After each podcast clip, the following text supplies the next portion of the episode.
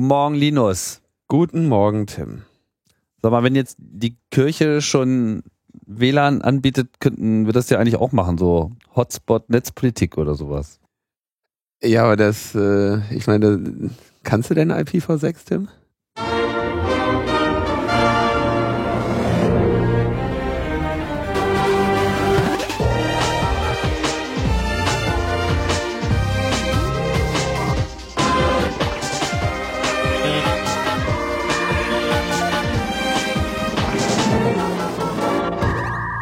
Logbuch Netzpolitik Nummer 182, euer Legacy-Podcast zur Bekämpfung der Zukunft.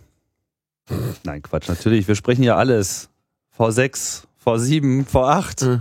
Also, welchen Motor man auch immer einbauen will, kein Problem. Das meintest du doch, oder? HTTP 2.0. Wir arbeiten dran. Die Metaebene äh, erhält, as we speak, hat sie gerade ein, äh, eine signifikante Infrastrukturerneuerung bekommen. Und das heißt, jetzt funktioniert alles nicht mehr, oder was? Läuft jetzt auf V8-Motor. nee, ja, Nein, der Download, kein- der Download-Server war dem Ansturm ähm, in der alten Konfiguration nicht gewachsen. Und jetzt äh, habe ich mir da mal was geklickt. geround robin schön. Genau. Ja. Experten, führende Experten, führende Netzexperten haben sich da mal äh, betätigt. Und ich bin gespannt, Wer? wie die Auslieferung so läuft. Wer war das? Wer das war? Ja. Der Herr Reimers. Kenn ich nicht. Ja, Kenn ich den? Nee. okay. macht Studio-Link. Ach, der, ja. Ah, okay. Alles klar. Der hat mal die Turbo-Taste gedrückt und jetzt gucken wir mal. Jetzt geht's rund. Der weiß ja, wie das ist mit dem, mit dem verteilten Echtzeit-Audio. Der weiß Bescheid. Mhm. Ja, aber Sag mal kurz Twitter-Handle, falls die Leute Probleme haben, dass sie sich Ed Linuzifer.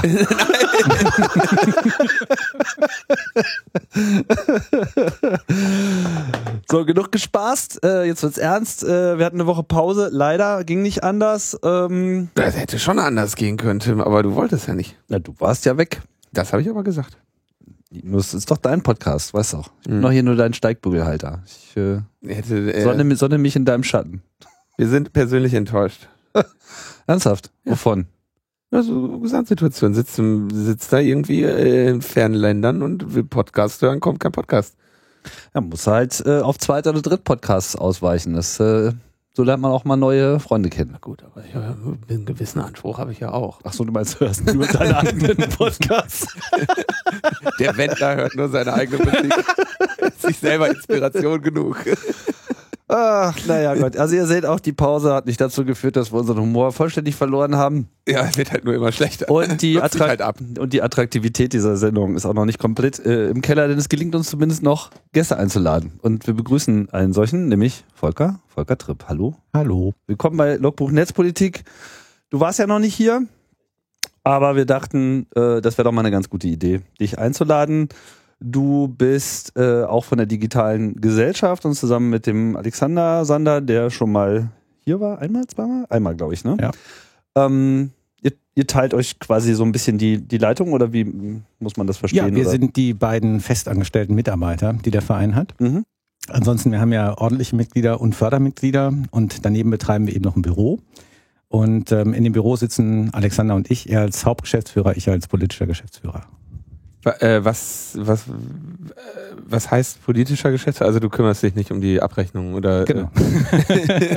den ganzen nervtötenden Verwaltungskram, Mhm. den muss ich jetzt weniger machen, sondern eben eher das inhaltliche, Positionspapiere, Analysen, Strategien und so.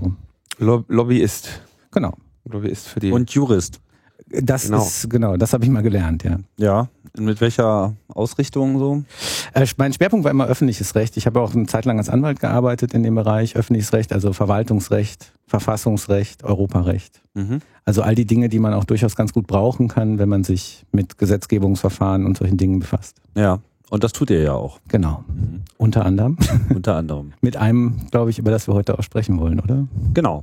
Fangen wir da schon mit an oder wollen wir noch ein paar? Wollen Ich sehe noch, äh, du hast ein juristisches Repetitorium in Berlin betrieben. Mhm. Was, was ist ein Repetitorium? Ja, ne, äh, wie der Name schon sagte. Man ähm, wiederholt etwas. Ganz genau. Also es ist eine Examensvorbereitung für Studenten und für Ah. Referendare und Die, das ist ein privatwirtschaftliches Unternehmen, das ist so bei den Juristen relativ üblich, bei den BWLern und gibt es auch noch bei den Medizinern so ein bisschen, aber in anderen Studienfächern eher nicht so.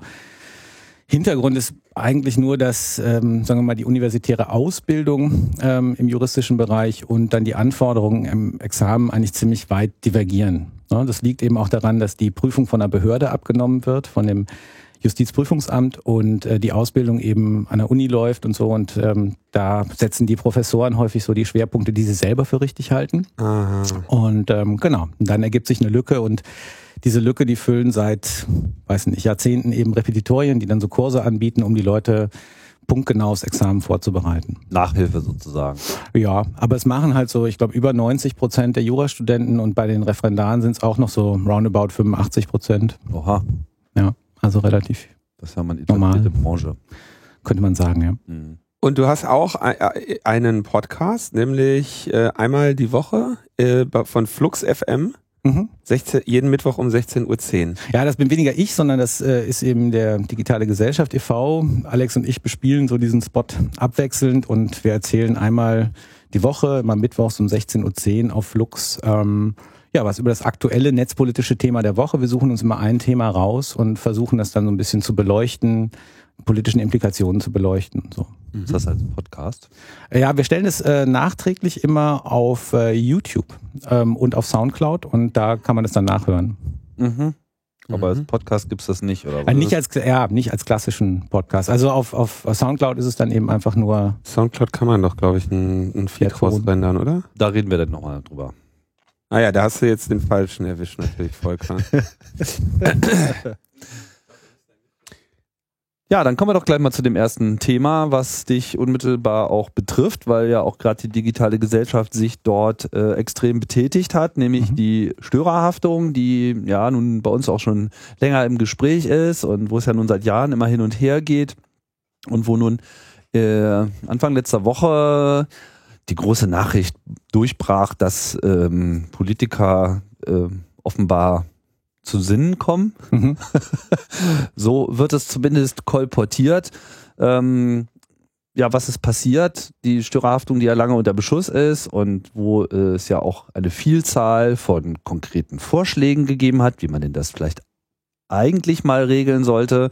Äh, last but not least, euer Vorschlag von Mhm. vor drei? Ja. hier, ja. Oh, 2012, ja. Ist ja nicht länger her? Nee, 2012. 28C3 war das. Der, 2012. ja, okay. Ja. Der, der insofern ja auch bemerkenswert war, als dass es sich dabei nicht nur so um eine pamphletisierte politische Forderung äh, handelte, sondern ihr euch quasi die Mühe gemacht habt, einen konkreten Gesetzesentwurf zu schreiben, den man so mit Copy und Paste hätte übernehmen können. Und dann Genau. wären wir genau da, wo wir jetzt vielleicht unter Umständen auch hinkommen. Das müssen wir jetzt gleich nochmal äh, beleuchten, was denn nun eigentlich passiert ist. Ja. Ja, was ist denn eigentlich passiert? Ähm, unlängst. Unlängst. Ja, also nach allem, was man hört, haben sich Union und SPD äh, darauf geeinigt, dass sie die Störerhaftung abschaffen wollen. Das ist eigentlich alles, was man bisher weiß. Genau. Ja, und was man auch noch weiß, ist, dass für den 2. Juli, ähm, Entschuldigung, Juno, die äh, Sache auf, äh, auf der Tagesordnung im Bundestag steht. Also da soll tatsächlich das Gesetz durchs Plenum. Den Text hat allerdings bisher niemand außerhalb von Union und SPD gesehen. Das heißt, äh, was ganz genau da auf uns zukommt, weiß man eigentlich noch gar nicht. Aber weiß man denn, dass es so einen Text gibt? Ja, den wird es wohl geben. Ne? Über irgendwas muss man ja abstimmen. Das wird sonst ein wenig schwierig. Ähm, aber wie gesagt, was genau drinsteht, weiß man nicht. Das Einzige, was man weiß, ähm, ist, dass es eben Äußerungen gab, ähm, so von Personen aus der Union aus der SPD. Und da kann man versuchen, so ein bisschen Rückschlüsse rauszuziehen. Und äh, was betont wurde von äh, mehreren Abgeordneten, war eben, äh, dass Abmahnungen äh, weiter, oder nicht Abmahnungen weiter möglich bleiben werden, sondern dass es möglich sein muss, vorzugehen gegen Rechtsverletzungen, auch über offene Hotspots. So, und das kann eigentlich nur bedeuten, dass Abmahnungen weiter möglich bleiben sollen. Und das bedeutet eben, dass man offenbar die Störerhaftung dann tatsächlich doch nicht wirklich abschaffen will, sondern dass man eben nur einen Teilaspekt der Störerhaftung abschaffen will. Und ähm, ich weiß nicht, wie weit wir jetzt hier so in die juristischen Feinheiten Auf jeden gehen Fall. können. Ja? Voll rein. Tief rein. Also gut, ähm, das Problem bei, fangen wir mal so rum an, das Problem eigentlich bei der Störerhaftung und das Problem am Angebot offener Hotspots war eigentlich immer, dass ich als Betreiber damit rechnen musste, kostenpflichtig abgemahnt zu werden für Rechtsverletzungen, die andere über diesen Weg begangen haben, also über meinen Netzzugang begangen haben. Die Grundlage für eine solche Abmahnung ist immer ein Unterlassungsanspruch. Also beispielsweise der Rechteinhaber, ne, Sony Music oder so, oder irgendwie ein anderes, äh, anderes Musikunternehmen, die sagen jetzt also, ähm, hier ist, m, was weiß ich, dieses und jene File angeboten worden, illegal über diesen Zugang und jetzt verlange ich von dir, WLAN-Betreiber, dass du alles dafür tust, dass eine solche Rechtsverletzung in Zukunft nicht mehr vorkommt. Ja? Grundlage dafür ist eben materieller Unterlassungsanspruch, den die Rechteinhaber gegen die WLAN-Betreiber haben. So, und den machen sie eben geltend, indem sie erstmal ähm, zum Anwalt gehen, von dem Anwalt so ein Abmahnschreiben verfassen lassen und der verlangt dann in der Regel, dass dann der Betreiber auch noch eine Unterlassungserklärung abgibt und man möchte gerne eben die Kosten dann wieder haben. Ne? Die Anwaltskosten, die Rechtsverfolgungskosten und so weiter. Und ähm, Kurze Frage. Ja. Dieser Unterlassungsanspruch basiert auf welcher Gesetzesgrundlage? Das ist eben, das ist die Störerhaftung, wenn man so möchte. Da Ja, kann ja. ich eben in Anspruch genommen, ja, naja, das Ja, aber ich meine, welches Gesetz wird herangezogen, um zu sagen, dass ein solcher Unterlassungsanspruch existiert? Ist Mhm. das Ja, das BGB oder was? Nee, das ist eigentlich das Telemediengesetz, ne, was eigentlich grundsätzlich erstmal regelt, dass solche WLAN-Betreiber von der Haftung freigestellt sind und die Störerhaftung selber ist dann eine, äh, ein Konstrukt der Rechtsprechung. Also sozusagen nur, weil die Gerichte das so beschlossen haben, dass Genau. das so zu werten ist, Mhm. aber soweit ich weiß, steht ja so ein Begriff wie Störerhaftung im TMG ja gar nicht drin. Nein, im TMG, da steht einfach nur drin, dass diejenigen, die Dienste der reinen Durchleitung betreiben, also die nichts weiter machen, als Daten über ihr System rüberzuleiten, grundsätzlich ähm, freigestellt sind von Haftungsansprüchen. Ja, und aber für ähm, alle anderen gilt dann, was auch immer opportun zu sein scheint und das ist dann unter anderem auch Ja, und die Rechtsprechung sagt halt, naja, wie weit geht denn jetzt eigentlich genau diese, diese Haftungsfreistellung? Und die sind eben mal zu dem Ergebnis gekommen, dass es jedenfalls, dass diese Haftungsfreistellung eben nicht für die Unterlassungsansprüche gilt, die die Rechtsprechung aus der Störerhaftung herleitet. Ja? Und ähm, deswegen war es eben so, dass man damit rechnen musste, als WLAN-Betreiber kostenpflichtig abgemahnt zu werden. So, also das heißt, das Kernproblem bei der Störerhaftung waren immer diese Unterlassungsansprüche. Und wenn jetzt also ähm, Bundestagsabgeordnete eben sagen, na ja, so, ne, man muss also auch, auch weiterhin möglich sein, dass die Betreiber auf Unterlassung in Anspruch genommen werden, dann lässt das ja darauf schließen, dass man offenbar genau dieses Problem nicht beheben möchte, sondern dass man offenbar die Störerhaftung nur im Hinblick auf Schadensersatzansprüche vielleicht abschaffen möchte. So, das heißt aber eben auch, dass das, was eigentlich sich verbirgt hinter dem Begriff Abschaffung der Störerhaftung, gerade nicht erreicht werden wird. Also was Nämlich- wir zumindest darunter verstehen. ja, und das, was man schon auch die ganze Zeit diskutiert hat, auch öffentlich, nämlich äh, die Abschaffung des Haftungsrisikos, das dazu führt, dass die WLANs in Deutschland geschlossen bleiben. Genau. Vor allem bei Cafés äh, immer schön sichtbar, die halt am laufenden Meter solche Unterlassungsansprüche reingesegelt bekommen, dann nicht wissen, wie sie damit umgehen sollen, häufig Strafen dann einfach Mhm. zahlen oder Unterlassungs-, also Abmahngebühren zahlen. Mhm. Ja, und dann am Ende sich einfach sagen, was, was, was soll der Geiz? Warum muss ich hier Geld dafür bezahlen, anderen Leuten kostenlos was bereitzustellen? Genau. Und der Hintergrund wohl für diese Entscheidung war unter anderem ein Votum des Generalanwalts am EuGH. Das muss man vielleicht kurz erklären, weil das nicht jeder weiß. Der Generalanwalt ist nicht etwa sowas wie ein Rechtsanwalt, sondern der ist so etwas wie ein Gerichtsgutachter, der immer am Ende eines Verfahrens, aber eben vor der eigentlichen Entscheidung des Europäischen Gerichtshofs, den Verfahrensstand zusammenfasst und einen Entscheidungsvorschlag macht. Und der Gerichtshof muss diesem Entscheidungsvorschlag nicht folgen, Tut es aber in der Regel. tut es aber in der Regel. Genau. Und es gab jetzt einen Fall ähm, von, ähm, also der, wo es eben kürzlich dieser, der Generalanwalt sein Votum abgegeben hat, McFadden gegen Sony Music.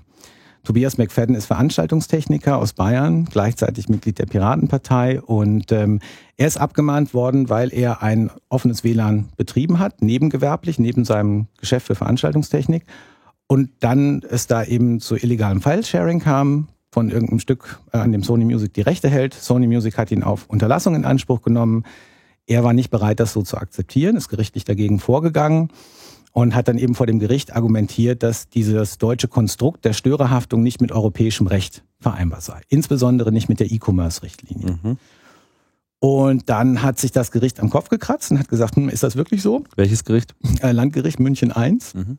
Und die haben das Ganze dann dem Europäischen Gerichtshof vorgelegt. Ja, denn immer, wenn in so einem Verfahren die Frage aufkommt, ist die deutsche Rechtslage vereinbar mit der europäischen Rechtslage und es gibt dann noch keine, keine, keine vorherige gerichtliche Klärung drüber, dann Wird das so nach Gericht oben geschoben und dann gibt es eine Entscheidung. Genau, Das sogenannte. Vorabentscheidungsverfahren und ähm, das hat das lief dann eben und der Generalanwalt hat dann eben in diesem Zusammenhang jetzt sein Votum erlassen. Und da hat er eben gesagt, also die Haftungsfreistellung, die sich in der E-Commerce-Richtlinie findet, das ist quasi die Vorgabe für das deutsche TMG, ähm, diese Haftungsfreistellung, die umfasst Schadensersatzansprüche. Das heißt, ein WLAN-Betreiber darf nie in irgendeiner Weise zu Kosten herangezogen werden, auch nicht zu Anwalts- oder Abmahnkosten. Ähm, und zweitens hat er eben gesagt, es muss aber möglich bleiben, dass im Falle von Rechtsverletzungen gerichtliche Unterlassungsanordnungen gemacht werden können. So, warum? Wie kam er dazu? Die E-Commerce-Richtlinie gibt vor, genau wie eine andere Richtlinie, die sogenannte Infosoc-Richtlinie, die geben beide vor, dass es immer möglich bleiben muss, dass ein Gericht Unterlassungsanordnungen treffen können muss, gegen einen WLAN-Betreiber zum Beispiel. Ähm, das darf jetzt aber nicht verwechselt werden mit der Frage, ob der Rechteinhaber gegen den WLAN-Betreiber einen materiellen Unterlassungsanspruch hat. Das sind zwei verschiedene Dinge. Das eine ist die Frage, kann ein Gericht einem WLAN-Betreiber befehlen, ergreif jetzt bitte diese und jene Maßnahmen, damit Rechtsverletzungen in der Zukunft nicht mehr vorkommen. Und die andere Frage ist, ob der Rechteinhaber, also das Musiklabel oder so, materiell einen Anspruch hat gegen den WLAN-Betreiber, was er zum Beispiel im Wege der Abmahnung geltend machen können. Mhm. So, und ganz klipp und klar, der Generalanwalt sagt in seinem Votum lediglich, es müssen gerichtliche Unterlassungsanordnungen möglich bleiben. Und genau so steht das auch in den europäischen Vorschriften selber drin.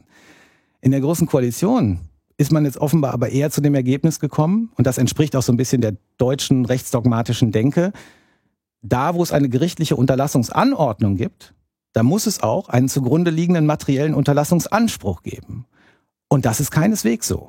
Ja, das ist typischerweise so, zugegebenermaßen, aber sogar im deutschen Recht gibt es Beispiele dafür, wo es anders ist.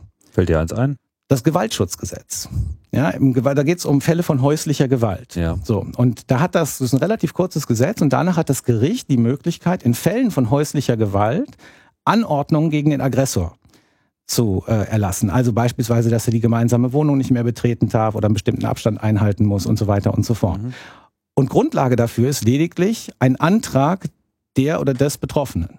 Mhm. Ja, aber was nicht damit verbunden ist, dass ich irgendeinen konkreten materiellen Anspruch geltend mache. Ja, ich muss also nicht hingehen und sagen, ich als Betroffener, Betroffene habe jetzt irgendwie gegen den oder die Aggressorin ähm, einen Anspruch darauf, dass sie mich nicht mehr verletzt und den setze ich jetzt gerichtlich durch, sondern ich gehe einfach zum Gericht und sage, es hat hier einen Fall von häuslicher Gewalt gegeben, das soll in Zukunft nicht mehr vorkommen und dann trifft das Gericht diejenigen Anordnungen, die notwendig sind, um das sicherzustellen. Okay. Und genau so könnte man das, wenn man wirklich wollte, auch im Fall von WLAN-Hotspots machen. Ja? Man könnte genau so regeln, dass eben in diesen Fällen es möglich ist, eine gerichtliche Anordnung zu beantragen, bei denen auch der WLAN-Betreiber hinterher nicht die Kosten trägt. Auch das, wie gesagt, ähm, verlangt ja der Generalanwalt.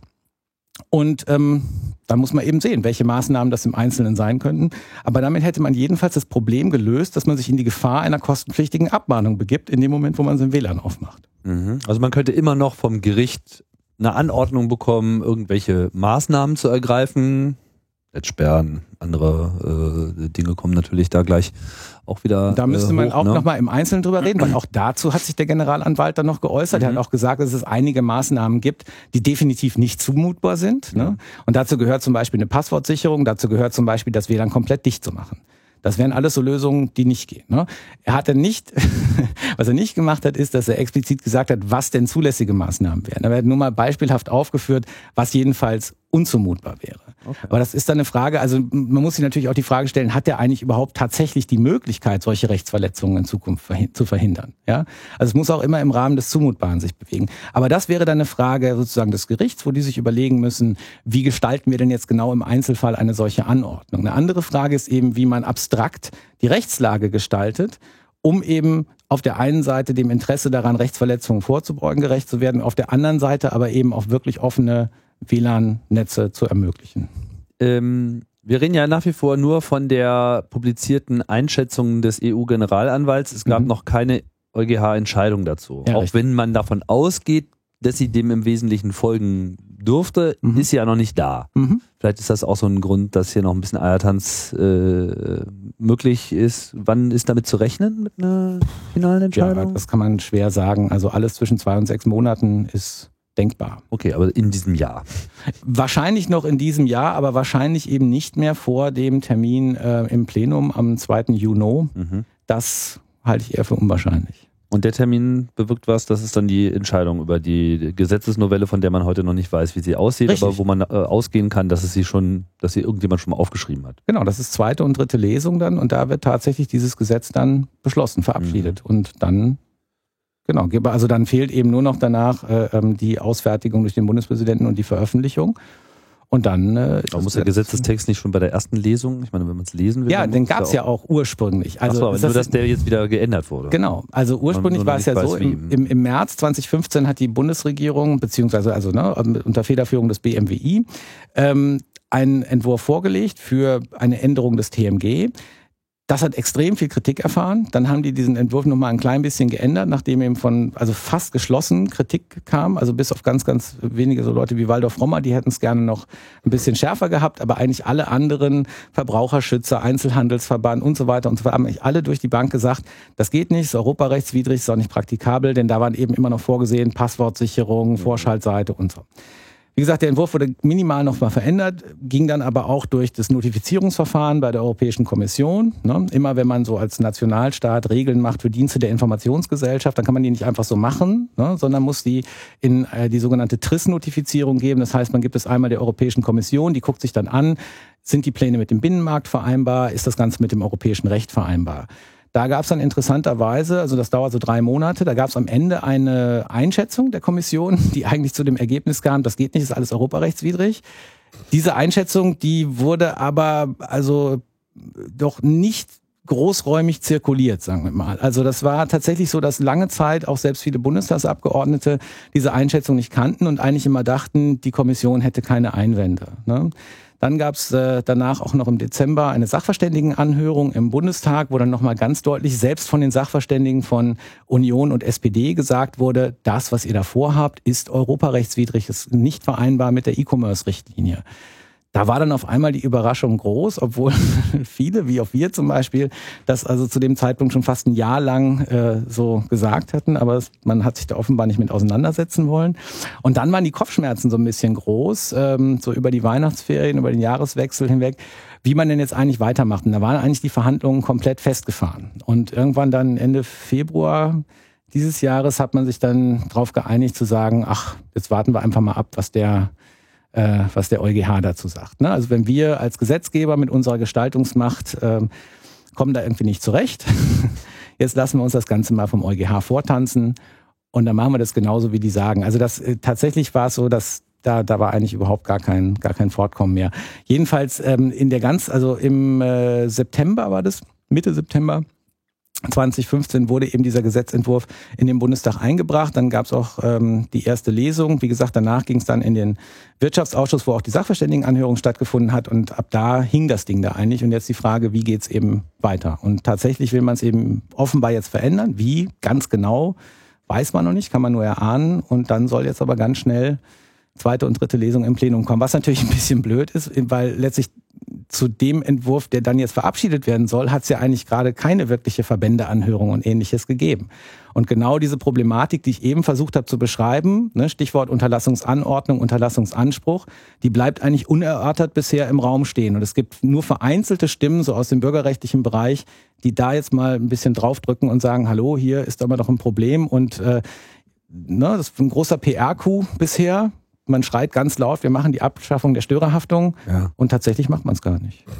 Das ist echt.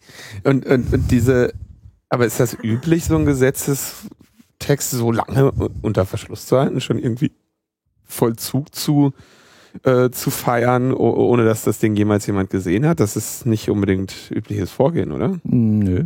Aber wäre das anders, dann könnte man wahrscheinlich auch nicht so gut feiern. also ich glaube tatsächlich, ich nehme mal an, dass das tatsächlich der, der Grund ist, warum man das so macht. weil man sich das jetzt nicht zerreden lassen möchte, ne? weil sie ganz genau wissen, es gibt halt Leute, die da sehr genau draufschauen, die eben eine ganz konkrete Vorstellung davon haben, wie das denn aussehen sollte mit Abschaffung der Schörerhaftung. Und es hat ja jetzt ohnehin schon so lange gedauert und jetzt hat Kanzlerin Merkel ja auch mal am Tisch gehauen. Also muss es jetzt irgendwie schnell durch. Und dann macht man es vielleicht auf diese Art und Weise. Also anders kann ich mir das auch nicht erklären. Ich wüsste nicht wirklich, wenn man, wenn man, also wenn es tatsächlich darum ging, eine gute Lösung zu finden, eine, die wasserdicht ist, eine, die tatsächlich auch das bewirkt, was sie bewirken soll, nämlich eben flächendeckend offenes WLAN, dann hätte man sich da vielleicht eher eine sachliche Auseinandersetzung begeben. Und genau das ist eben offensichtlich nicht passiert. Und also ich finde, da ist der Interpretationsspielraum, warum das jetzt so ist, relativ eng. Hm. Was erwartest du denn, was jetzt passiert? Also hast du wie so ein Bauchgefühl, dass, dass sich da jetzt irgendein äh, irgendjemand mal das Hirn einschaltet und dann, dann einfach mal das Richtige tut? Oder denkst du, da wird jetzt hm. noch weiter rumgeeiert? Na, ich glaube also, das hat nicht so viel mit Hirn einschalten zu tun, sondern äh, das ist, glaube ich, ganz absichtlich so gemacht. Ne? Das hat nämlich auch damit zu tun, dass man natürlich jetzt zum Beispiel von der Unionsseite, die ja traditionell relativ enge Beziehungen zur Urheberrechtsindustrie pflegt, ähm, sagen kann, ähm, ne, also wir hätten ja eigentlich das gerne ganz anders gehabt, wir hätten es ja eigentlich gerne mit Registrierung und so weiter gehabt. War leider europarechtlich nicht mehr aufzurechtzuerhalten, aber wir haben letztlich gekämpft wie die Löwen und haben rausgeholt, was rauszuholen ist und seid mal beruhigt, wenigstens die Unterlassungsansprüche bleiben. Also ihr könnt weiter abmahnen. Alles cool.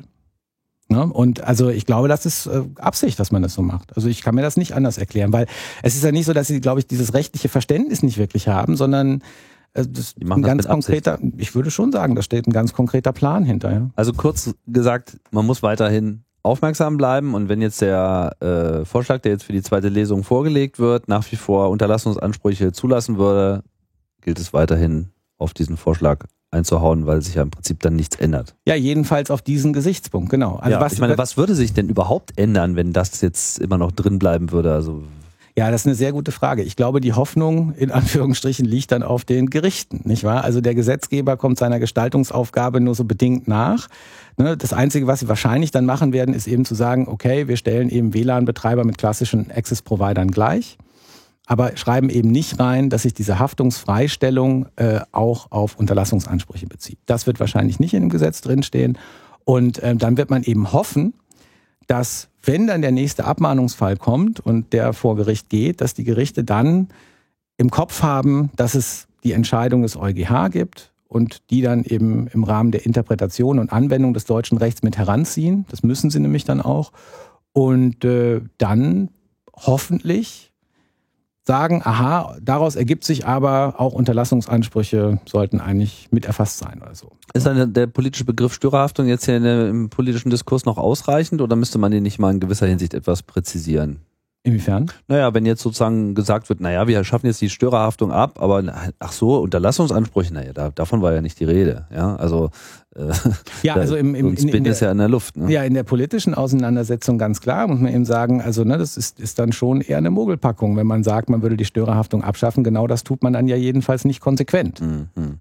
Also was natürlich schon mal gut ist, ist, dass man sich offenbar, so wie es ausschaut, eben verabschiedet hat von Passwortsicherung, verabschiedet hat von Vorschaltseite und so, mhm. was natürlich auch völlig illusorische Ideen eigentlich waren, ne, das da überhaupt reinzuschreiben. Alleine, also diese Vorschaltseite, wo bis heute irgendwie niemand weiß, wie das ernsthaft funktionieren soll, dass dadurch Rechtsverletzungen ähm, vorgebracht wird, ja. Fällt mir also, immer wieder so, so ein altes Titanic-Cover ein aus den 80ern. Bonn rettet den Wald und dann so ein Wald mit einem Schild dran, Waldsterben verboten. Ja, genau, so ungefähr. also ne, ich, ich versuche das immer so deutlich zu machen, wer ernsthaft meint, dass so eine Vorschaltseite irgendein sinnvolles Mittel wäre, um Rechtsverletzungen zu vermeiden, der muss auch sagen, dass die Altersabfrage bei YouPorn eine effektive Maßnahme des Jugendschutzes ist. Hast du da mal weitergeklickt? Dann bin ich dran vorbeigekommen. Ja. Ah, also es, es, ergibt halt einfach wenig Sinn, aber tatsächlich die Vorstellung auch gerade so in der in der konservativen Politik und das wurde auch immer wieder im Rahmen dann so so der Verhandlungen im Hintergrund geäußert, äh, ist halt, äh, dass man sagt, na ja, ähm, wenn die Leute also völlig unbeobachtet äh, unterwegs sind, dann ist die Wahrscheinlichkeit sehr hoch, dass sie Straftaten begehen werden, dass sie sich rechtswidrig verhalten werden und so weiter. Und wenn man so eine rechtstreue Erklärung da abgegeben hat auf einer Vorschaltseite und eben gesagt hat, ich werde jetzt hier mich ordnungsgemäß verhalten, dann ist die Wahrscheinlichkeit also hoch, dass sie es auch tatsächlich tun werden. Also Normbefolgung durch Paranoia ist so das Konzept offenbar.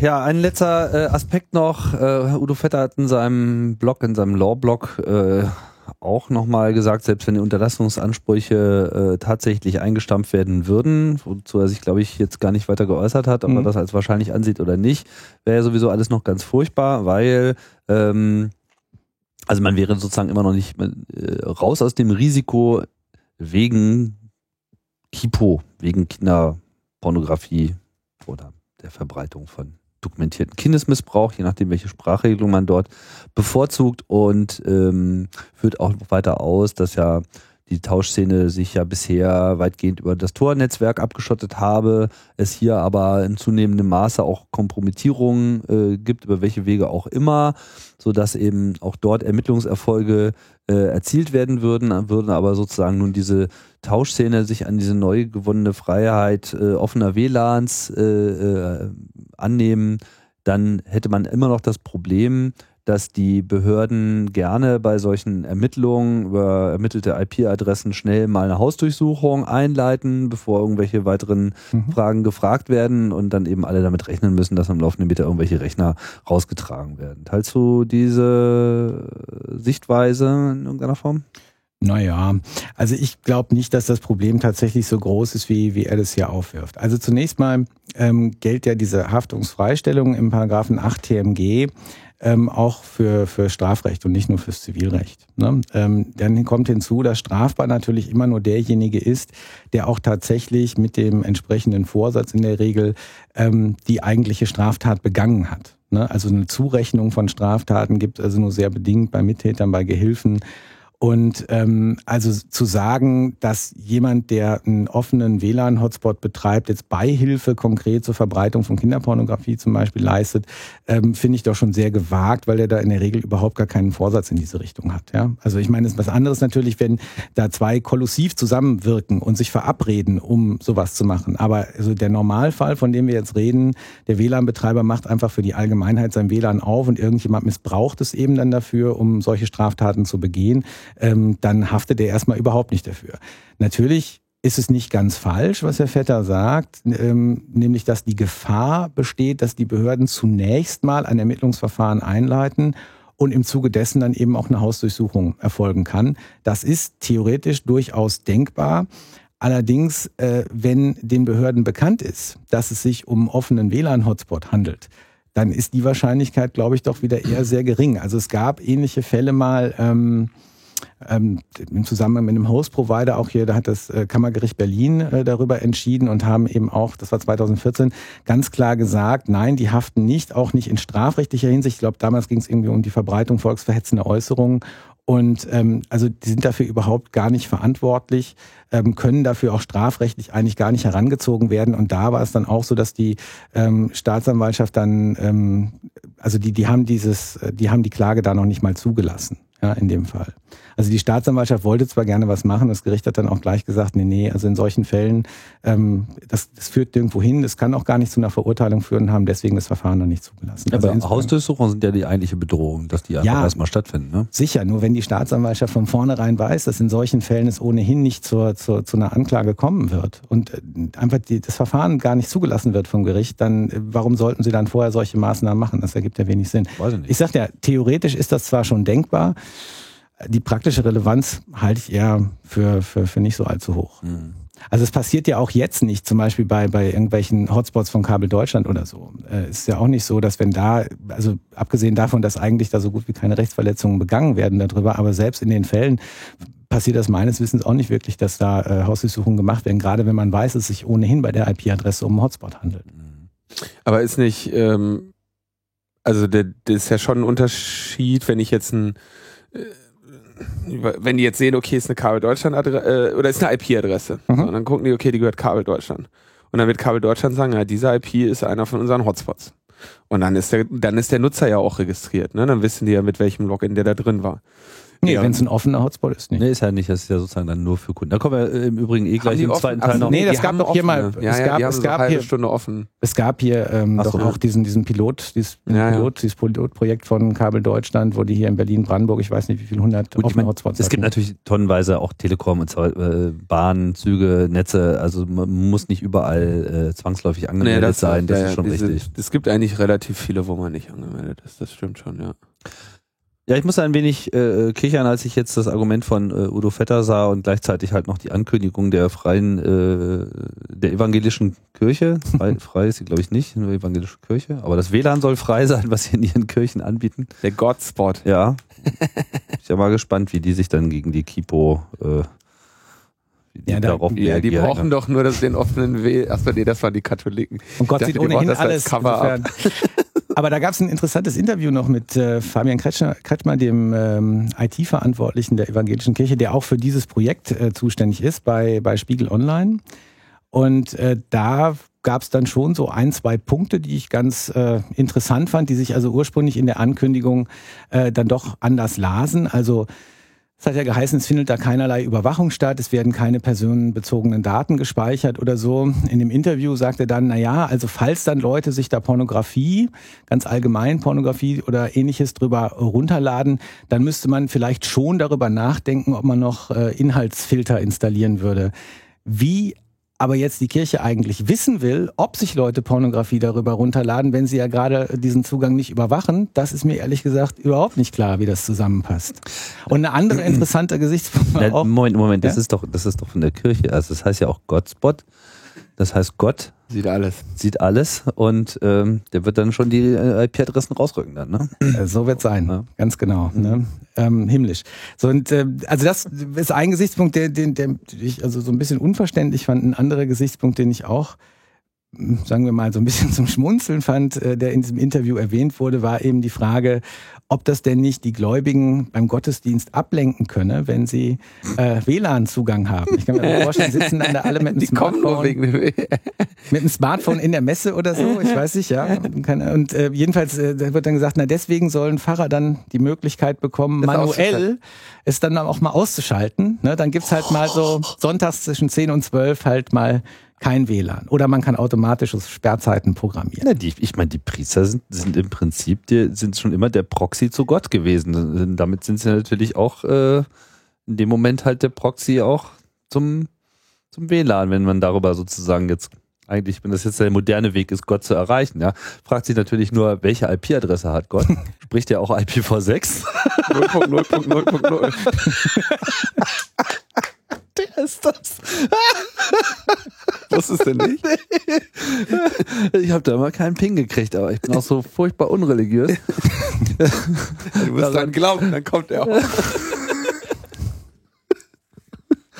Oh Mann, die Route stellt sich dann automatisch ein. Nee, ich Ja. finde das ganz, ähm, ja, ich finde das doch eigentlich ganz schön. Lass die doch, also soll mal, ich find, prinzipiell finde ich es ja erstmal gut, wenn Nein, ich finde das irgendwo- auch- irgendwo Internet Das wollte ich damit auch gar nicht sagen. Wir witzeln nur ein bisschen rum. Ich finde das äh, super, dass sie das machen, aber äh, die Idee, jetzt ausgerechnet die Konzentration dadurch steigern zu wollen, indem man den Netzzugang dann abschaltet, ist natürlich. Äh, Ja, da hast du auf jeden Fall die Aufmerksamkeit des Publikums. Ja, also das was finde ja ich kaputtes Netz ist noch, noch, noch schlimmer als, als, als gar kein Netz. Naja, es wurde ja auch immer äh, betont, dass das Ganze eben nicht nur für Angehörige der evangelischen Kirche sei, sondern eben auch für, für Personen, die nicht in der Kirche sind, äh, nutzbar sein soll, weil das ja auch ein Angebot zur Kommunikation sein solle und so weiter.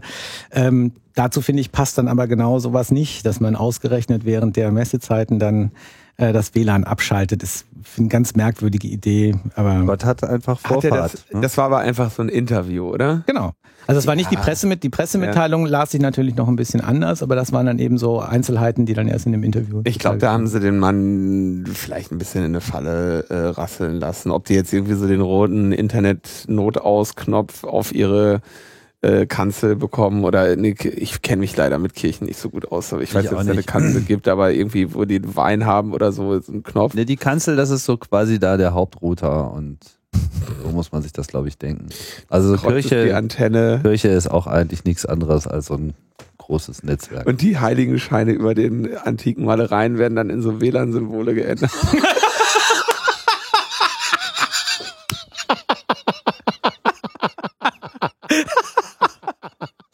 kann man dann immer sehen, irgendwie umso mehr man glaubt, umso mehr Netz gibt's dann auch.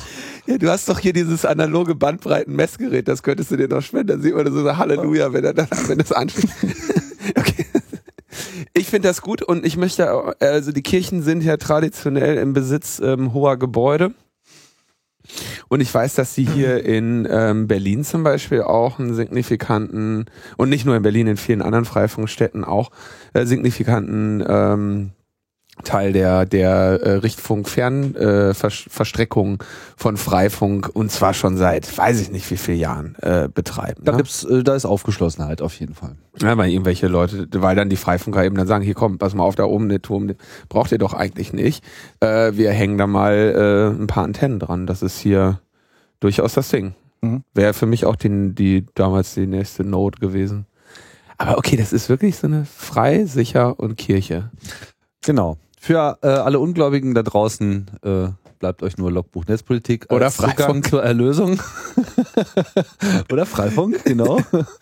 ähm, ja, ja, ich denke, Mehr können wir jetzt erstmal auch gar nicht sagen zur Störerhaftung. Ich fasse kurz zusammen. Äh, nichts Genaues weiß man nicht. Äh, es ist unklar, ob wir jetzt die äh, eigentlich erhoffte Abschaffung dessen, was wir Störerhaftung nennen, äh, erhalten oder ob sozusagen nur eine andere Variante, die von anderen Leuten so genannt wird, äh, durchgesetzt werden wird. Das wird dann im Juni sich abzeichnen und wir werden das weiter kritisch äh, begleiten. Wo wir das gerade eben schon äh, hatten, wir bleiben bei den äh, Hotspots und zwar bei denen von Kabel Kabel, nee, nicht Kabel Deutschland, oder? Von U Unity, Unity Media. Das, das, ist aber das gleiche. Ist oder? dasselbe, ne? Oder? Ich blick bei diesen ganzen ähm, nee. Sachen schon nicht mehr durch. Äh, kannst du mir mal kurz. Unity Media ist, äh, ist eine die Kabelanbieter, der ähm, auch Internet macht. Also okay. über Kabelinternet. Ne? Und ja, die haben. Hat also mit Kabel Deutschland nichts zu tun, habe ich mich jetzt gerade äh, verlesen. Genau.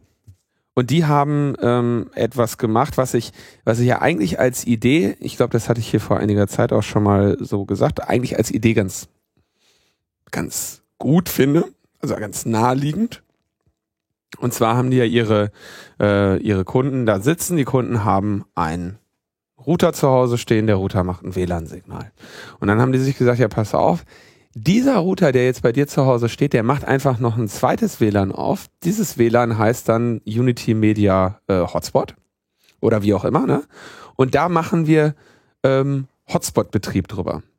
Und wenn du selber diesen, diesen Hotspot-Dienst bei dir in deiner Wohnung duldest, dann äh, kommst du auch in dessen Genuss, wenn du woanders bist. Ne? Also Hotspot to go haben sie das, ah, nee, WLAN to go haben sie es dann auch irgendwie, äh, nee, WLAN to go heißt es bei der Telekom, ähm, irgendwie sowas. Ne? Also die, die Idee, ein, eine, ein flächendeckendes Hotspot-Netz aufzubauen, das aus den Wohnzimmern der Leute funkt.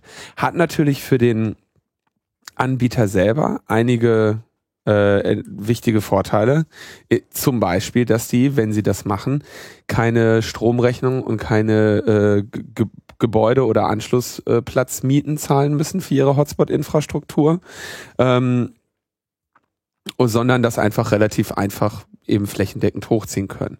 Und sie haben ein weiteres Produkt, was sie ihren Kunden äh, bewerben können, nämlich diese äh, WLAN-Flatrate, Hotspot-Flatrate, die man daraus hat ähm, eigentlich erstmal keine so blöde Idee. Selbstverständlich wird das dann irgendwie geschlossen und die tracken ihre Nutzer und du hast einen Account und du musst dich anmelden. Also alles, was an Hotspots schlecht ist, ähm, gibt's natürlich auch da. Das ist die Frage, wie das konkret äh, jetzt gelöst ist bei Ihnen. Bei Unity Media weiß ich nicht, ob Sie sozusagen auch eine Authentifizierung über die, die SIM-Karte zum Beispiel ja, ermöglichen. Das genau, das, ich, äh, das glaube ich nicht, dass Sie das können, weil die ja gar keine SIMs ausgeben. Weil Sie sozusagen selber nicht Owner ähm, dieser SIM-Karte sind, wie bei, das, bei, bei der Telekom ist. Das heißt, dann sind Sie quasi gezwungen, so einen automatischen Anmeldeprozess zu machen und wenn der halt nicht transparent ist, sondern eben irgendwie mit Splash-Screen und so weiter, dann ist der schon mal nervig genug. Insbesondere wenn du glücklich äh, glücklich irgendwie mit deinem Telefon durch die Straßen marschierst, äh, perfektes LTE hast und dann äh, Fällst auf so einen scheiß WLAN. dann, dann, dann, dann äh, wechselt der in so ein blödes WLAN rein, wo man erstmal interagieren muss, dann ist ja sozusagen alles noch viel schlechter. Also ich bin da nur so sehr begrenzter Freund. Interessant fand ich ja auch noch so die Aussage, äh, dass es ja den Kunden überhaupt nicht schaden würde, weil ja die Bandbreite nicht von dem Kontingent des Kunden abgeht. Was ich insofern sehr lustig finde, weil man beim Kabel Der ist Netzprovider ohnehin ein Shared Medium hat, was man sich mit allen anderen teilt. Und wenn Ja. da sozusagen Bandbreite nicht weggenommen wird, dann wird sie wahrscheinlich schon vorher weggenommen.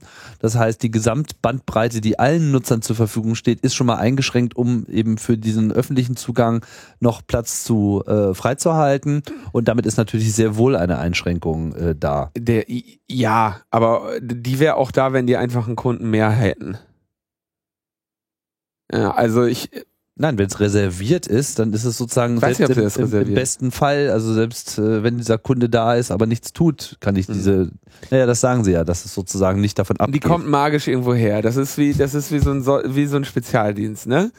Nimmt keinem was weg, kostet nichts, aber ist halt äh, schneller und reservierte. Also ich sag nur, die Idee als solche finde ich technisch erstmal gar nicht so blöd. Ne? Und wenn das dann irgendwie solche, ähm, wenn das so Unternehmen machen wie die Deutsche Telekom, die auch über SIM-Karten verfügen, oder in Frankreich macht das SFR, weiß nicht seit wie vielen Jahren, ähm, dann macht das Ding eben so ein WLAN auf, was weiß ich, SFR äh, minus ERP SIM. Und da können dann halt die Telefone buchen sich dann eben auch automatisch da ein, authentifizieren sich mit der SIM-Karte, sparst dir als Betreiber eine Menge ähm, eine Menge Infrastruktur und Kosten. Naja, Unity Media hat gesagt, ja, geil, machen wir auch. Hier, zack, liebe Kunden, guck mal, hier ist das Software-Update, hier ist das AGB-Update. Und dann hat die Verbraucherzentrale gesagt, äh, Moment mal, was steht denn hier? Ähm, hier wird missbräuchlich das Vertragsverhältnis einfach einseitig geändert. Und da kommen wir in den Bereich, wo Volker wieder mehr Ahnung hat als ich. Das geht nicht so einfach, ne? Ähm, nee, das geht nicht so einfach. Das ist schon mal die Frage, ob das aus äh, ähm, verbraucherschutzrechtlicher Sicht überhaupt so zulässig ist. Und das würde ich eigentlich ähnlich äh, sehen wie die wie der Verbraucherschutz, äh, wie die Verbraucherzentrale. Ähm, das geht eigentlich nicht. Ohnehin, also der Stil ist ja auch nicht besonders nett. Ähm, also, dass man sagt, so Kunde, du bist jetzt erstmal damit drin. Ne? Default ist, wir machen so einen Hotspot bei dir. Besser wäre es ja genau andersrum, also besser Opt-in als Opt-out. Ich glaube, das ist auch so für das Vertragsverhältnis oder das, das Kundenverhältnis einfach deutlich besser, wenn man das so macht, ähm, weil dann auch die Akzeptanz im Zweifel höher ist. Und ähm, abgesehen davon, ich meine, man kann das unterschiedlich beurteilen. Klar ist es irgendwie schön, so im Prinzip mehr Möglichkeiten für Netzzugang zu haben. Ähm, ob man das jetzt auf diese Art und Weise machen muss, weiß ich nicht, weil, wie Tim schon sagte, wahrscheinlich wird den Kunden dadurch Bandbreite weggenommen und letztlich schafft sich Un Unity Media dadurch so eine Art neues USP auf dem Rücken der eigenen Kunden. Ne? Sie können immer sagen, hier und wir haben hier tolle Hotspots und wer bei uns nicht Kunde ist, der darf die auch benutzen, der bezahlt uns aber dann auch nochmal extra dafür. Ähm, also das ist schon ziemlich merkwürdig, dass man da so als Erfüllungsgehilfe jetzt äh, ähm, da von Unity Media unterwegs sein soll, wenn man ähm, einfach nur einen Internetanschluss bei denen hat, finde ich eigentlich schade, dass man das so macht ähm, und eben natürlich auch gerade dann der Umstand, dass man sich da offensichtlich einloggen muss, weil oder in irgendeiner anderen Weise authentifizieren muss, denn ansonsten wäre ja nicht nachhaltbar, ob ich jetzt bei mir zu Hause auf meinem Router eben so einen Hotspot laufen habe, ne, damit ich dann auch auf die ganzen anderen Hotspots Zugriff habe. Also ähm, das ist ein bisschen schwierig. Da stellen sich bei mir, stellen sich mir auch so Fragen wie zum Beispiel, wie ist das bei Familien oder wie ist es bei WGs zum Beispiel? Ähm, da gibt's einen, der formell der Anschlussinhaber ist, der auch äh, den Anschluss bezahlt, aber es nutzen eben typischerweise in der WG oder in der Familie mehrere. Ähm, wie stellt man jetzt sicher, dass die auch Zugriff haben? Weil vielleicht teilen die sich ja auch die Kosten und schmeißen alle zusammen. Ne, dann wäre es ja irgendwie logisch, wenn die dann auch Zugriff hätten auf die Hotspots, die ansonsten so aufgemacht werden von Unity Media. Und ähm, ja, das, also dafür habe ich bisher noch so keine Lösung gehört. Ne? Nimmt man dann einfach das Login des eigentlichen Anschlussinhabers? Was ist, wenn dann ein WG-Mitbewohner, ein Familienmitglied irgendwas Strafbares dann macht damit? Wird das dann zugerechnet und so, weiter? Also eine ganze Menge Folgefragen tun sich da eigentlich auf, die sich eigentlich weniger auftun würden, wenn man tatsächlich dafür gesorgt hätte, dass man eben flächendeckend offene Zugänge Ja. hat. Dann hätte man diese Probleme nicht so. Und wenn man eben das Ganze über Opt-in gemacht hätte, also das sind so so Schönheitsfehler, die doch so den Genuss dann arg trüben, würde ich sagen. Hinzu kommt noch, äh, in den AGB steht dann drin, du darfst den äh, Router nicht mehr ausschalten. Also nicht mehr, nicht mehr langfristig ausschalten. Also so, Ne, dann, weil du ja dann quasi deren Infrastruktur bei dir zu Hause betreibst, kannst du ja einfach ausmachen. Ne? Die ja, sind und, ja unsere und, Kunden drin. Und du musst auch diesen Router tatsächlich benutzen. Also genau. es ist eine Art faktischer Routerzwang, der dadurch erzeugt wird. Genau, ist nämlich Routerzwang durch die Hintertür. Das geht, das geht nur mit deren äh, äh schrägen Routern. Ne? Und das wird auch, äh, also es wird auch wird auch sicherlich nochmal ganz interessant, wie sie da in ihren Routern dieses zweite Netz abgekapselt haben und wie sie gegenüber dem WLAN-Backend dann da eine Authentifizierung machen oder auch nicht. Ähm, das wird nochmal ganz interessante äh, Forschung, wenn man sich diese Dinger mal in Ruhe anschauen möchte. Tja, findet also äh, findet nicht so guten Anklang bei den äh, Kunden und aber ich finde es von der Technologie her trotzdem eigentlich keine so schlechte Idee. Dumm ist halt, dass sie es wieder mit irgendeiner Form von komischen Einschränkungen und einem Geschäftsmodell verbinden wollen. Und da weiß ich echt irgendwie inzwischen gar nicht mehr, ob das, also ob die nicht vielleicht auch einfach zu spät sind. So, das, mit so einem Hotspot wirst du einfach keine Kohle mehr machen, oder? Das ist irgendwie vorbei. Ja, es gibt die ja jetzt bei der evangelischen Kirche demnächst auch. Eben, die, Kirche, die, die, Kirche macht das für umsonst. Ja, gut, jetzt hat die Kirche jetzt auch nicht die, die Preise für, für Wein und Trockenbrot irgendwie in den Keller gedrückt, aber ähm, ich weiß nicht, ob jetzt Hotspots so das große neue Ding sind. Ich finde auch irgendwie generell eigentlich WLAN nur sehr eingeschränkt so als Bereitstellungsbasis für öffentliche, für öffentlichen Netzzugang geeignet. Also, also ich sag mal so, ne, solange wir in einer Welt leben, in der das vollkommen normal ist, dass äh, Mobilfunkzugänge volumenbeschränkt sind, ähm, bin ich über jeden WLAN-Hotspot mhm. äh, glücklich. Also das, das, ist natürlich richtig. Ich meine ja auch nur technisch gesehen mhm. ist LTE definitiv der bessere Ansatz, nur dass halt äh, unser Oligopol auf der einen Seite, ja, und eben auch solche konkreten Vertragsgestaltungen, wie eben solche sinnlosen Bandbreitenbeschränkungen, also die meisten sind sinnlos, also sehr viel mehr wäre, müsste möglich sein, heutzutage schon, ja, ähm, dass das sozusagen derzeit natürlich die Spaßverderber sind. Mhm. Aber darauf dann sozusagen, ja, dann pumpen wir mal hier WLAN und am besten noch 2,4 Gigahertz, wo sowieso nur drei Frequenzen wirklich äh, benutzbar sind ja, jeder, der heutzutage seinen Laptop aufklappt und mal guckt, was für WLANs da sind, weiß, dass, dass, dass diese Technologie sich eigentlich selber kaputt spielt, weil einfach so viel Interferenz äh, da ist. Ich meine, wer soll das nutzen, wenn ich in meiner Wohnung im fünften Stock WLAN aufmache? Ja. Also zumindest die Leute bei dir im Haus. Meinst du nicht? Die Leute bei mir im Haus, die dann zufällig bei demselben Anbieter Kunde sind und deswegen auch so einen WLAN-Zugang haben, obwohl sie selber eigentlich einen DSL-Zugang haben. Also das macht ja irgendwie alles Jetzt, wir reden Sinn. weiter noch über die Unity Media Hotspots. Ja, ja, so, ja, ja. Okay. Also, ne, also die, gerade dieses WLAN to go oder wie auch immer sie es dann halt im Einzelnen nennen, also das ist jetzt dieser Telekom-Brand, den ich kenne, also dieses, äh, ja, das macht ja dann im eigenen Haus gerade gar keinen Sinn, weil es ja dann eigentlich nur die Leute, die sowieso schon da Kunde sind, ja, nutzen können. Ich meinte also eigentlich, es, es hörte sich eben so an, als wenn du eher generell über Sinnhaftigkeit äh, von WLAN äh, dich auslässt. Und ähm, da würde ich doch sagen, also da sehe ich jetzt erstmal. Auf technischer Ebene, dass es mhm. derzeit quasi noch der, der, der Quickfix ist für die Problematik, dass wir durch dieses Oligol Oligopol im Mobilfunkbereich einfach dort noch nicht die, die, die Preise und äh, mhm. die Angebote an der Stelle haben, wo wir sie eigentlich haben müssten. Ja, okay, da ist Freifunk eine Lösung, da ist, sind jetzt generell Cafés und so weiter eine, eine Lösung. Aber äh, warum das überhaupt so ein großes Problem ist, dass man einfach mal einen bezahlbaren LTE-Vertrag äh, bekommt mit nennenswerten Bandbreiten, das äh, erschließt sich mir halt auch nicht. Also auch das wird sich mittelfristig halt ändern.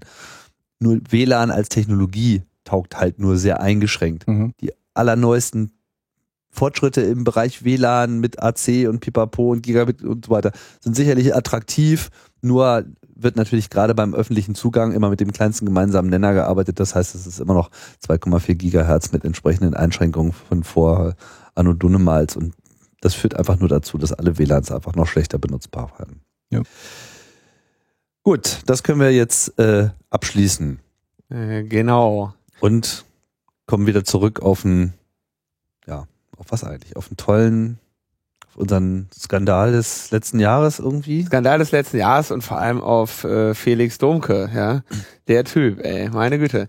Der äh, nach, nach dem Dieselgate-Vortrag äh, beim äh, 32C3, wo er äh, sicher ähm, mit dem Reverse Engineering dieser, äh, dieser Engine Control Unit eines Volkswagen auseinandergesetzt hat, äh, hat er dann zusammen mit der deutschen Umwelthilfe jetzt mal irgendwie die Motorsteuerung von so einem Opel auseinandergenommen. Die deutsche Umwelthilfe hatte schon vor mehreren Monaten gesagt, hier, ähm, wir haben mal so ein Abgasmessgerät an Opel Zafira äh, geknallt und da kommt irgendwie auch äh, Gift raus wie nichts Gutes. Und ähm, dann meinte Opel irgendwie so, ja, nee, keine Ahnung, was, äh, wer, wer ihr seid oder so, ne, 1A Auto hier oder so. Und jetzt haben sie eine neue ein neues Dossier äh, veröffentlicht, äh, wo sie äh, vier Arten von Abgaseinrichtungen äh, gefunden, Abgasabschalt oder nein, vier Arten von Abschalteinrichtungen dieser Reinigung. Es geht ja immer um das durch das um das Einspritzen von äh, Harnstoff, äh, der dann irgendwie die Stickoxid, den Stickoxidausstoß verringert. Und äh, da haben sie festgestellt, naja, okay, diese Abgasreinigung ähm, funktioniert ähm, nur, wenn der die Laborprüftemperatur erreicht ist. Also äh, zwischen 20 und 30 Grad ist die Temperatur, die definierte Motortemperatur, wenn im Labor geprüft wird. Und wenn der Motor diese Temperatur hat, dann reinigt das Ding äh, die äh, reinigt das Ding das Abgas. Das heißt, die haben tatsächlich eine Prüflauferkennung während das bei, ähm, bei VW ja andersrum war, die hatten eine Nicht-Prüflauferkennung. Also der hat, während die, die Opel, bei Opel quasi gesagt wird, ah, okay, in, solange das Laborbedingungen sein könnten, äh, machen wir etwas. Mhm. Und bei äh, VW war es so, wenn wir uns sicher sein können, dass es keine Laborbedingungen mehr sind, dann machen wir etwas. Also es ist eigentlich äh, ein, ein kleiner äh, äh, grober Unterschied, nur äh, kleiner Unterschied, nur aber, der auf das gleiche hinauskommt, aber so, so tief hat, wurde das hier schon auseinandergenommen. Ähm, irgendwie über 140 kmh machen sie es auch aus und ähm, haben irgendwie nur so einen super äh, engen Bereich von am Ende irgendwie 70, 80 Prozent eines normalen Betriebs, wo das Auto halt einfach äh, die Dinger, diese Abgasreinigung vollständig ausschaltet. Ne? Und nur wenn es irgendwelche äh, Testläufe sind und die erkannt werden, dann äh, geht es an. Und die haben jetzt also ihre Vorwürfe verschärft, haben mehrmonatige Analyse äh, von Felix anfertigen lassen und ähm, Opel sagt halt, ja, also die isolierten Erkenntnisse eines Hackers spiegeln nicht die komplexen Zusammenhänge eines modernen Abgasreinigungssystems wider, sagt äh, Opel zu, zu dem Thema. Insbesondere die, ignorieren die, Wirtschaft, die wirtschaftlichen Zusammenhänge spiegelt das vor allem nicht wieder. Wir haben doch keine andere Wahl, wir kriegen das doch sonst nicht billig genug. Dann kauft uns den Scheiß doch keiner ab. Krass, und das ist aber wirklich so, das hauen sie so richtig laut raus, ne? Das ist echt geil. Das ist, äh, ja, ja. Zusätzliche Stellungnahme. Also das ist, das ist die, diese Stellungnahme habe ich gerade, das ist alles, ne? Die ist vollständig verlesen mit die isolierten Erkenntnisse eines Hackers spiegeln nicht die komplexen Zusammenhänge eines modernen äh, Abgasreinigungssystems wieder. Ende. Das war's so. Das ist die Stellungnahme. Ähm, Hacker doof, äh, wir gut. Ja, so ungefähr, ne? Ja. Naja, äh, ich wundere mich ja, bauen die nicht eigentlich letzten Endes alles irgendwie, äh, ist das nicht alles immer Bosch-Technik, die dort zum Einsatz kommt? Ja. Das waren ja also der, ich, jetzt, hab, jetzt ist es schon wieder einige Zeit her, der, der dies, im Dieselgate-Vortrag haben fuhr das Fahrzeug ja immer in so einer Art Notfallbetrieb. Ne? Also die, der Teil, der von Volkswagen gebaut wurde, hat das, äh, das, das, das Bauteil von Bosch Glauben gemacht, dass es irgendwie ein Notfallbetrieb gerade angeraten sei. Und dann hat das Fahrzeug eben äh, diese ganze ähm, Einspritzung ausgeschaltet. Mhm. Ähm, und da, wenn ich das richtig verstehe, war die Interpretation von Felix in dem Volkswagen-Zusammenhang äh, eben, naja, Bosch hat denen das nicht gebaut.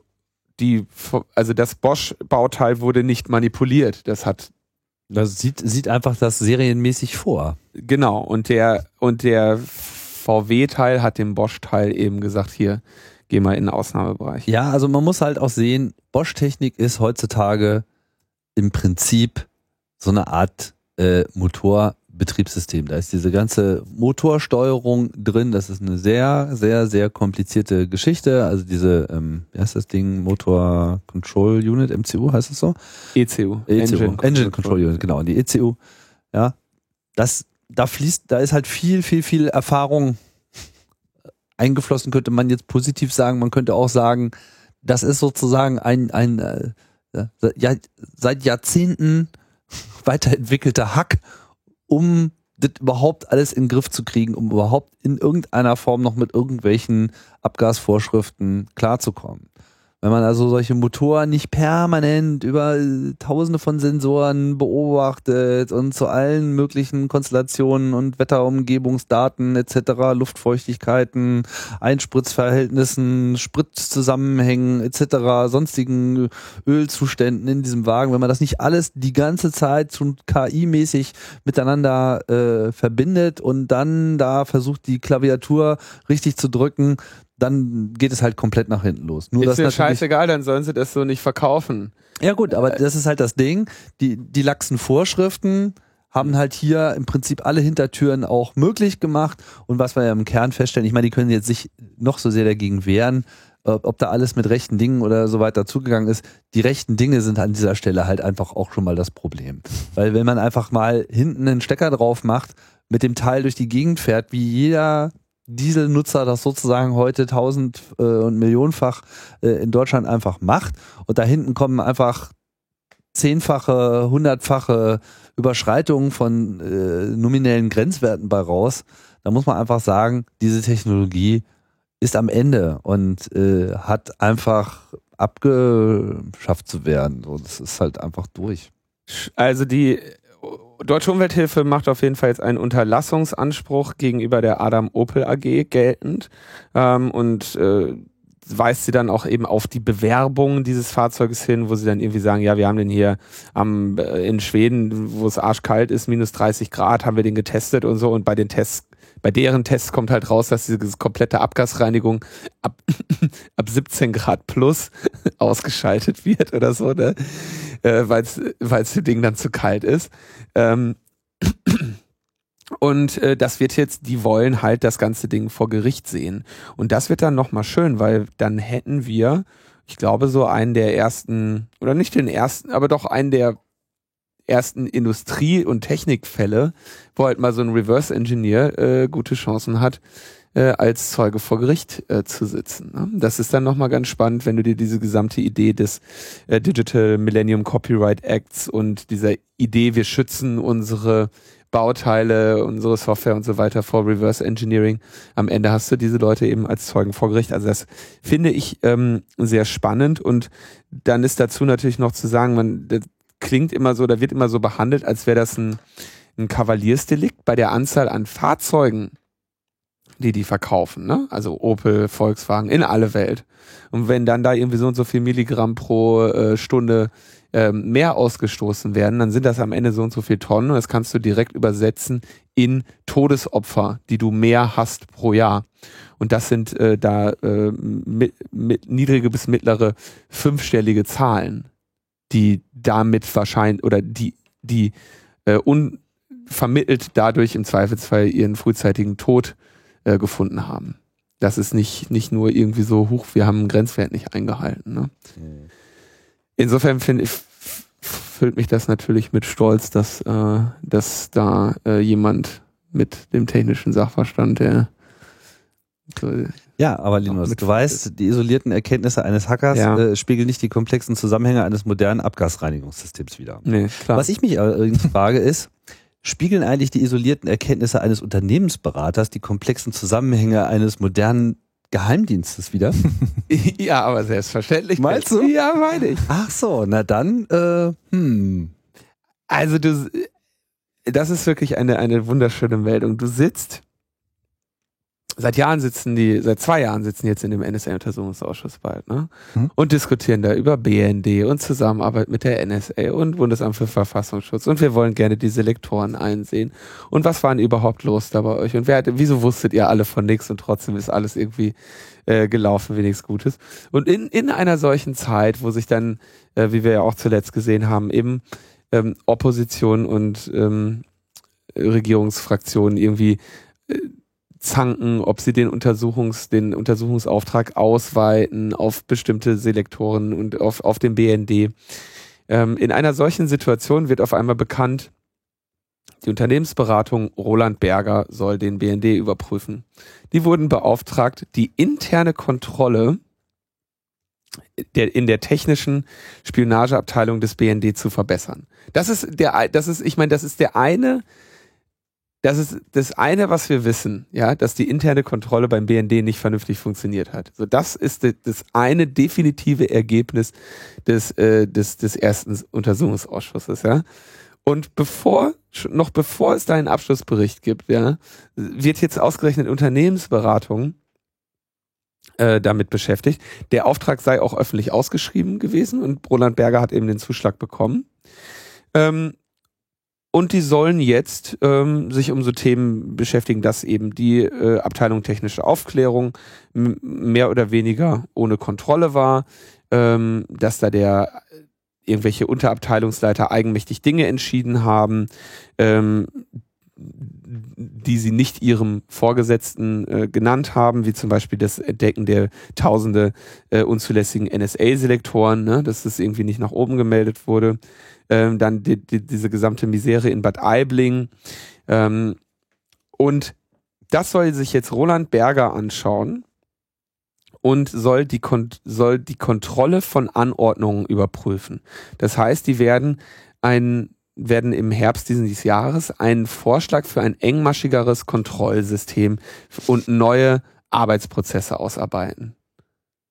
Das ist doch echt, äh, das ist doch echt geil, ne? Da holst du die Unternehmensberater rein, die dir dann sagen, ja, pass auf, hier, äh, wir, wir haben ja eure Prozesse gestreamlined, so, und hier habt ihr eine Meldepflicht und da, das muss irgendwie, äh, weißt du, Normalerweise holt man sich ja so einen Unternehmensberater äh, rein, damit man eine Ausrede hat, irgendwie 20 Prozent des Staff zu feuern. Das werden die wahrscheinlich auch noch machen, ja. Vielleicht ist das sozusagen jetzt der, der elegante Weg mit, naja, also wir hätten euch ja schon gern dabei, aber sind das nicht alles Beamte? Die kriegen doch eh nicht gefeuert. Ja gut, aber die können ja alle da, also da gibt's ja genug Aufgaben in so einem Staatsapparat, wo du Leute mit befassen kannst. Ne? Das heißt ja nicht, dass die in der Position bleiben müssen. Hm. Das ist da sozusagen Geheimdienstmitarbeiter zu was ich werden die dann konvertiert? Goethe-Institut oder so, keine Ahnung. Irgendwas anderes, ne? Irgendwas mit Auslandsaufenthalt. Oh, vielleicht Prüfingenieure im Kfz-Bundesamt. genau, irgendwie, da gibt's ganz viele äh, äh, illustre Tätigkeiten. Ja, aber ich finde es echt geil, dass, dass die eine Unternehmensberatung da reinholen. Ne? Also die werden jetzt, am Ende macht dir dann deine Geheimdienstkontrolle, wird dir dann eben von ein paar Unternehmensberatern geschrieben ohne Scheiße ist vielleicht noch nicht mal so verkehrt, weil die werden sich die Sache wenigstens in Ruhe angucken. Blöd nur, dass die halt die ganze Zeit darauf getrimmt sind, Sachen auf Effizienz zu machen. Ja. Und da wird halt, da wird halt heißen, okay, mach weg. Also, ne, hier äh, dunkel durch. So.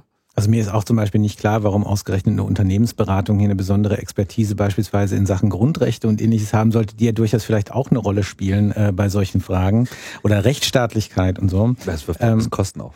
Und ähm, also die, das eigentliche Problem, also mal abgesehen eben, sagen wir mal, von der Praxis, die sich in diesen Behörden da etabliert hat, ist ja vor allen Dingen die Rechtsgrundlage, auf der sie arbeiten, ähm, die ihnen selbst ja auch erlaubt, sich dann solche abstrusen Dinge wie die Weltraumtheorie und so ausdenken zu können, womit sie sich letztlich ähm, aus jeder rechtsstaatlichen Bindung verabschieden. Und ja. ähm, da wäre es doch vielleicht sinnvoller, mal darüber zu reden, und das passiert ja momentan auch, äh, wie man denn die Rechtsgrundlage, also BND-Gesetz und G10-Gesetz, wie man das eigentlich ähm, effektiv umgestalten könnte.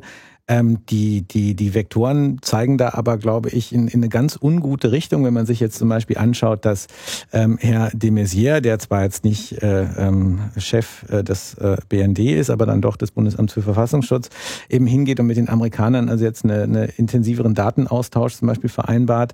Ähm, und auch ansonsten es ja so aussieht, als wolle man dann bei der, ähm, bei der personellen Ausstattung solcher Behörden eben draufsatteln, bei der technischen Ausstattung solcher Behörden draufsatteln. Ähm, also da würde ich sagen, die Zeiger stehen da eigentlich eher in die in Richtung auf mehr Befugnisse, mehr Personal, mehr Ausstattung und ähm, dann wahrscheinlich auch mehr rechtliche Befugnisse. Also da wird es ziemlich interessant zu sehen, wenn diese rechtlichen Grundlagen reformiert werden, äh, was dann da tatsächlich gemacht wird. Nur ich habe so die Befürchtung, dass es so ähnlich sein wird, wie es jetzt auch schon letztlich mit dem NSA-Untersuchungsausschuss war. Das interessiert eine Fachöffentlichkeit, aber die breitere Öffentlichkeit interessiert das nur sehr bedingt.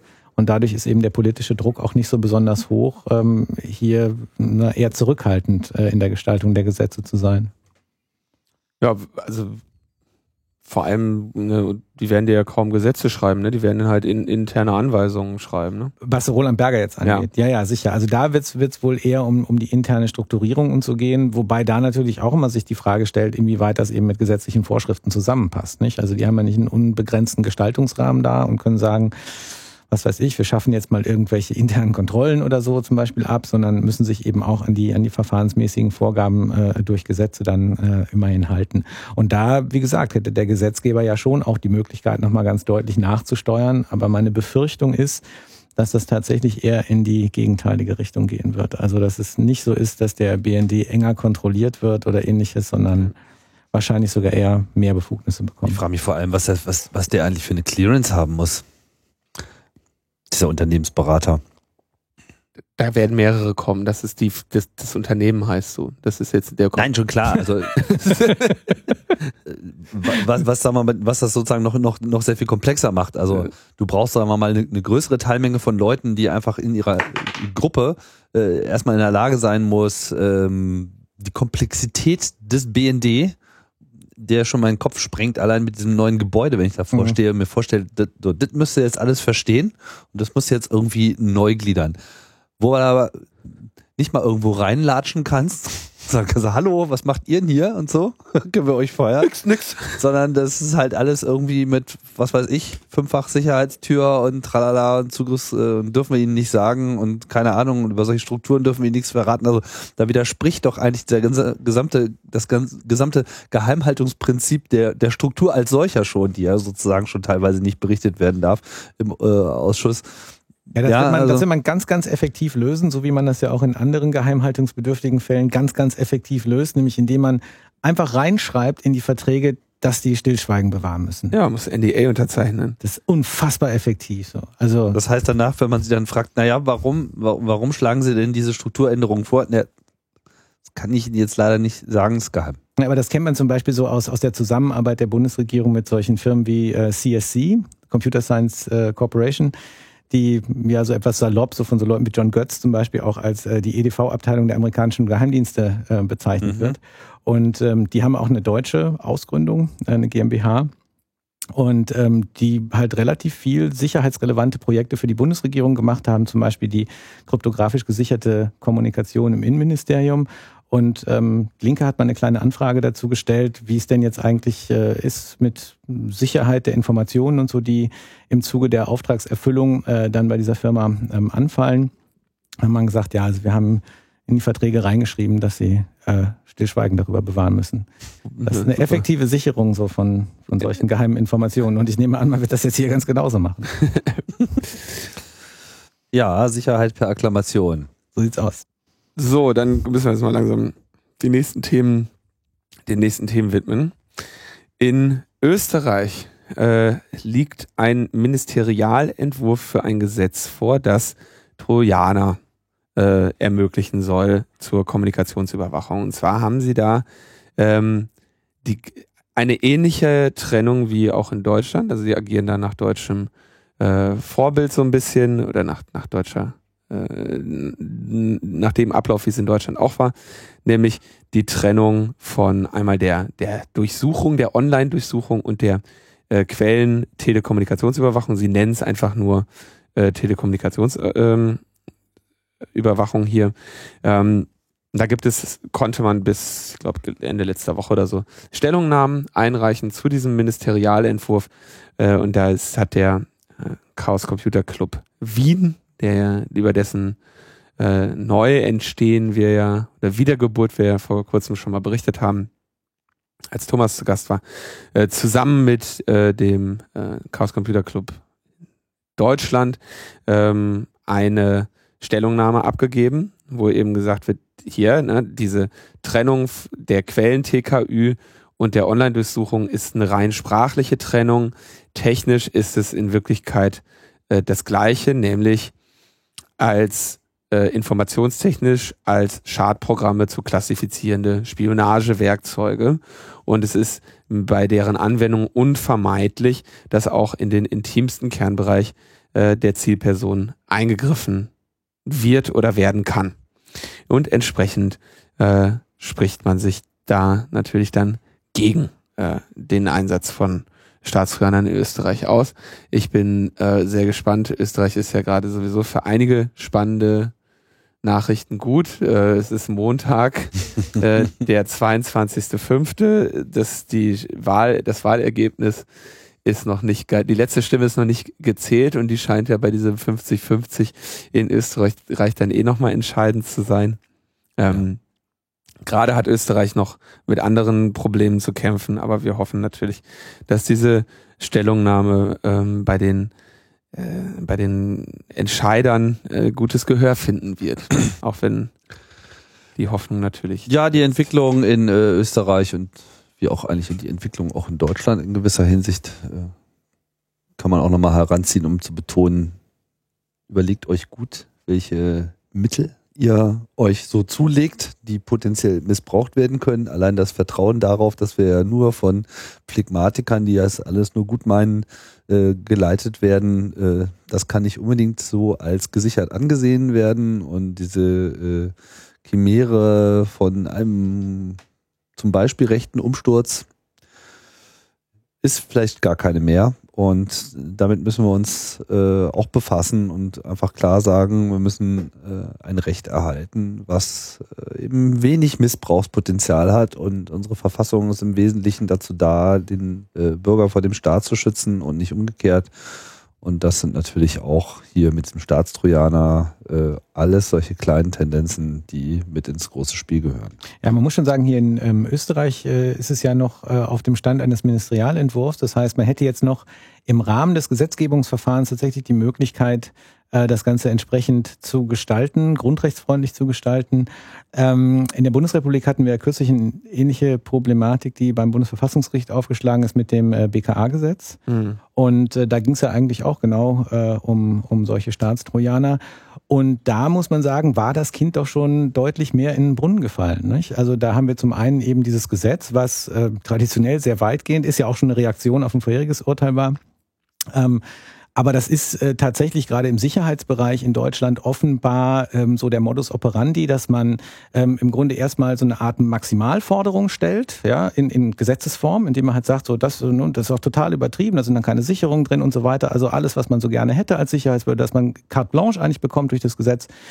Dann weiß man, das Ding wird nach Karlsruhe gehen und dann lässt man sich das auf das höchstrichterlich gerade eben noch zulässige Maß ähm, zurechtstutzen. Und das scheint so die Art zu sein, wie man eben hier äh, die Grundrechte wahrt und verteidigt, nämlich indem man sie bis an die Grenze des höchstrichterlich Erlaubten aushöhlt. Und ähm, das ist so eine gesetzgeberische Tendenz, die man eigentlich seit oh, mindestens 15 Jahren eigentlich hat, so im Sicherheitsbereich und äh, die meines Erachtens wirklich hochgradig gefährlich ist und die eben auch das Verständnis eigentlich dieses Gemeinwesens hier äh, doch finde ich ganz grundlegend ähm, verändert und eigentlich äh, äh, von von den Füßen auf den Kopf stellt, muss man sagen. Ähm, und leider ist es auch so, dass jetzt gerade bei dem Trojaner das Bundesverfassungsgericht auch bei weitem nicht ähm, so rigoros war, wie es hätte sein können, sondern so eine typische Ja-Aber-Entscheidung äh, gefällt äh, hat ne, und gesagt hat, na ja, also einige Punkte in dem Gesetz, die gehen so eigentlich nicht. Ähm, und äh, auch zum Beispiel eben dieser sogenannte Kernbereichschutz. Also wie kriegt man es hin, dass dieser intimste Kernbereich der privaten Lebensgestaltung vor den Augen des Staates äh, verschlossen bleibt? Und die Lösung ist dann immer, na ja, also man kann ja eigentlich gar nicht anders Daten von der Platte erheben, anstatt dass man jetzt, also als dass man jetzt einfach erstmal alles so in, im, in Schleppnetzmanier sozusagen sich von der Pressplatte runterzieht und hinterher dann halt sortiert. Aber das muss dann eben eine unabhängige Stelle machen, die eben jetzt schon mal so kernbereichsrelevante Informationen ausfiltert und erst dann darf sich das BKA daran gütlich tun. Das heißt aber auch, diese, diese Stelle, die das ausfiltert, ist in irgendeiner Form eine staatliche Stelle. Ne? Vielleicht ein Gericht oder so, aber jedenfalls äh, ist es eine staatliche Stelle und deswegen ist dieser Kernbereichsschutz auch doch, muss man sagen, arg löchrig mittlerweile. Und ähm, das ist eigentlich sehr schade. Es galt wirklich mal, dass dieser Kernbereich unantastbar ist und dass der Staat grundsätzlich gar nicht eindringen darf. Beispielsweise bei akustischer Wohnraumüberwachung, wenn es dann, ähm, sagen wir mal, ein bisschen mehr zwischenmenschlich äh, zuging, ne, dann musste man eigentlich abschalten, so eine Überwachung, und durfte da also auch nicht zuhören, das auch nicht aufzeichnen, erstmal nur um es dann hinterher wegzuschmeißen. Und ähm, jetzt aber, wenn es eben um die Erhebung von solchen Daten per Online-Durchsuchung oder eben durch den Staatstrojaner geht, da wird es aber schon so gemacht. Man holt sich erstmal die Daten, dann sortiert man aus, was man eigentlich gar nicht haben dürfte und danach guckt man sich eben an, was übrig bleibt. Und das ist schon, finde ich, also das entspricht nicht meinem Verständnis des Kernbereichsschutzes, muss ich ganz deutlich sagen. Ja, da sind wir, glaube ich, auf derselben Seite. Können wir ja noch kurz beim, beim Kernbereichsschutz bleiben, wenn wir das. Dieser Podcast macht unglaublich gute Laune, merke ich. Das ist immer so, ja. Das ist, äh, da sind wir ganz weit vorne hier. Du wirst das an deinem Job auch gemerkt haben. In der Tat, ja. Wie viele Jahre machst du das jetzt? Du bist jetzt auch schon drei, vier Jahre schon da? Ja, also Fulltime seit anderthalb. Ah, okay, warst du vorher gar nicht. Äh, Vor, vorher, Vorher halb. anfangs äh, hatte die DigiGuess noch nicht so viel Geld vor der Stelle. Das äh, musste erst, musste erst langsam angespart werden, ja. Ein Fotojournalist, ähm, der in äh, Frankfurt die Blockupy-Proteste fotografiert hat, ja, ähm, hat eine Hausdurchsuchung bekommen vor ein paar Tagen, ähm, am Donnerstagmorgen. Ähm, der wohnt in Berlin, Polizei klopft an, macht Tür auf und nimmt, nimmt ihm die Computer und die äh, Festplatten weg, die er so hat. Haben dann die äh, Wohnung noch durchsucht und wollten ihn dann überreden, doch bitte die Passwörter rauszurücken, weil das verschlüsselte, äh, weil das verschlüsselte Datenträger sind. Haben gesagt, also wenn sie uns jetzt die Festplatten geben, wenn sie uns die, äh, das Passwort geben, dann äh, können wir uns die Sachen kopieren, dann kriegen sie die Sachen wieder. Aber ansonsten kann das natürlich echt so sechs bis zwölf Monate dauern, bis sie die Sachen wieder kriegen. Ne? Da haben wir ja dann, da haben wir dann viel Zeit. Unsere Techniker sind nämlich gerade sehr beschäftigt. Und ja, dann haben sie halt diesem Journalisten seine, äh, seine komplette Hardware weggenommen. Geh natürlich in der Behaupt oder in der Annahme, dass sie darauf dann Fotos finden, äh, die es ihnen ermöglichen, ähm, Erkenntnisse für Ermittlungsverfahren zu gewinnen gegen, ähm, gegen Leute, die da in diesem Rahmen irgendwie straffällig geworden sind oder gegen die der Verdacht besteht, dass sie straffällig geworden sind. Und ähm, ja, finde ich schon äh, auch mal wieder sehr überraschend, dass die Leute das halt völlig in Ordnung finden, dass bei so einem äh, Pressejournalisten schon zum zweiten Mal, der hatte äh, 2013 schon mal, äh, dass die Wohnung durchsucht wurde, weil er bei irgendeiner Antikapitalismus-Demonstration 2012 dabei war. Ja? Das heißt, er hat jetzt zum zweiten Mal reiten die bei diesem Mann ein, äh, der irgendwie Demonstrationen fotografiert. Das ist schon echt äh, auch nicht unbedingt besonders witzig und das ist auch nicht meine Idee von von Kernbereichsschutz oder Pressefreiheit. Haben äh, ihn auch nicht vorher gefragt, ob er ihnen die Bilder vielleicht freiwillig geben würde, weil sie ihn offenbar für einen Sympathisanten halten. Das heißt, seine die politische Gesinnung dieses Journalisten äh, wurde als oder die die, vermu die vermutete politische Gesinnung des Journalisten wurde als Grund genommen, äh, seine Wohnung zu durchsuchen und seine äh, Hardware zu beschlagnahmen. Das ist schon echt hart, ey. Mhm. Hochgradig unangenehm, ja. Meanwhile in the US. Das ist das, das Thema wollte ich nur drin haben, weil das irgendwie in den USA wirklich die Leute enorm beschäftigt. Es läuft gerade ein seit Jahren an, anhängiges äh, Gerichtsverfahren oder Hauptverhandlungen zwischen Oracle und Google. Also Oracle ist ja eigentlich bekannt für diese Datenbank-Dinger, die sie da machen. Und die haben vor einigen Jahren Sun Microsystems gekauft. Sun Microsystems, äh, IT-Bude der ersten Stunde, würde ich jetzt mal so sagen. Ja, Ja, Pionier auf jeden Fall. Pionier. äh, Und die haben äh, sicherlich auch Gutes getan, aber eben auch die Programmiersprache Java in die Welt gesetzt. so, und ähm, Es war nicht alles schlecht bei Sun Micro. es war nicht alles schlecht bei Sun Microsystems, die hatten teilweise ganz, ja, also haben aber eben auch diese Programmiersprache Java in die Welt gesetzt. Und jetzt, ähm, Mehr noch, und das ist in diesem Zusammenhang auch nicht ganz unwichtig, es ist nicht nur eine Programmiersprache, sondern Java ist halt im Prinzip so eine eigene Art Betriebssystem, wenn man so will, eine eigene äh, Umgebung mit dem Traum, äh, write once, Run run, everywhere. und the network is the computer. Das waren so damals so die, ähm, die, die Visionen, die Sun dort in die Welt getragen hat. Und man kann ja auch sagen, das hat relativ früh viele Freunde gefunden, was ja dann eben auch zur Popularität dieser Sprache geführt hat. Also es war jetzt nicht nur die Sprache als solche, sondern es war das gesamte Paket. Also die äh, Laufzeitumgebung, die Idee, isoliert von gängigen Betriebssystemunterschieden laufen zu können, etc. Und das sind ja durchaus auch viele Ideen, die bis heute getragen haben und in gewisser Hinsicht auch noch nach wie vor so ihre Nachfolger auch gefunden haben. Also das, also du, das läuft halt nur nicht unbedingt immer auf Java hinaus, beziehungsweise nicht unbedingt immer auf das Java, wie sich das halt Sun und später dann eben auch Oracle vorgestellt hat, nachdem sie Sun gekauft haben. Genau, denn was dann geschah, also Java gab es oder gibt es und die Java Virtual Machine gibt es eben auch so gut wie für jedes weit verbreitete, jede weiter verbreitete Plattform. Ähm, und dann ist Google hingegangen und hat gesagt, hm, Schöne Programmiersprache habt ihr wir, da? na, wir wollen hier äh, Smartphones machen. Ähm, wir haben nicht so viel Ahnung von Betriebssystemen wie, wie Apple oder so, also lass uns das mal das Naheliegende machen.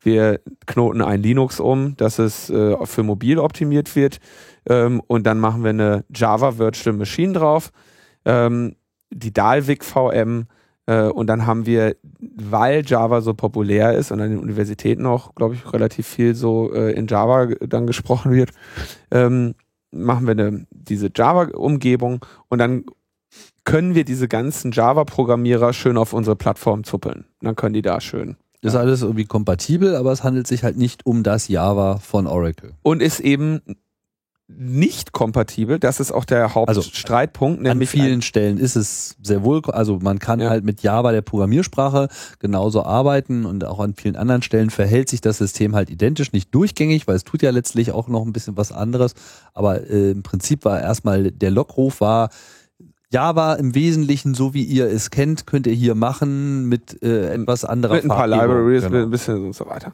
Und äh, jetzt benutzen sie, benutzen sie aber in diesem Android-Betriebssystem diverse äh, Java-APIs, ähm, wo Oracle sagt, nee, nee, äh, das sind aber unsere, die dürft ihr nicht benutzen. Und jetzt zanken die sich da äh, und ähm, Google wirft ähm, Oracle mehr oder weniger durch die Blume vor, ey, ihr habt doch Sun nur gekauft, um uns zu verklagen. Ja, ihr habt das doch, also ihr habt, äh, ihr habt ja gesehen, ihr habt ja für mehrere hundert Millionen irgendwie Sun gekauft und äh, dann irgendwie uns ähm, angezeigt. Das ist doch äh, irgendwie so ein bisschen, äh, bisschen komisch.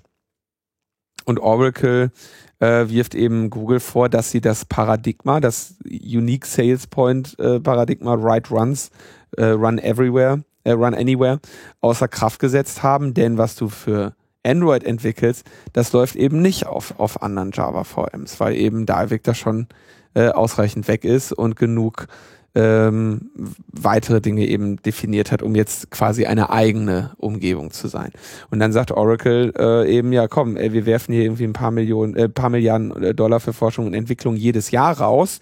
Äh, damit schaffen wir Dinge, das ist Arbeit und ihr erntet jetzt eben äh, diese Früchte. Wir werden sehen, wie da geurteilt wird. Ähm, das ist halt auch wieder so eine Geschichte mit, mit, mit geistigem Eigentum und so und, und was weiß ich, was, welche diese, diese APIs, die da genutzt werden, die kenne ich auch nicht, aber es ist sehr ein Thema, was eben äh, in den, die USA gerade sehr beschäftigt, weil es eben um dieses geistige Eigentum äh, von, von Software, Softwarepatenten, Softwareideen und so weiter geht. Und das ist natürlich schon ganz ähm, ein, ein, Streit, ein, ein Verfahren, wo es jetzt eben um Millionen, äh, um Millionen oder Milliarden geht.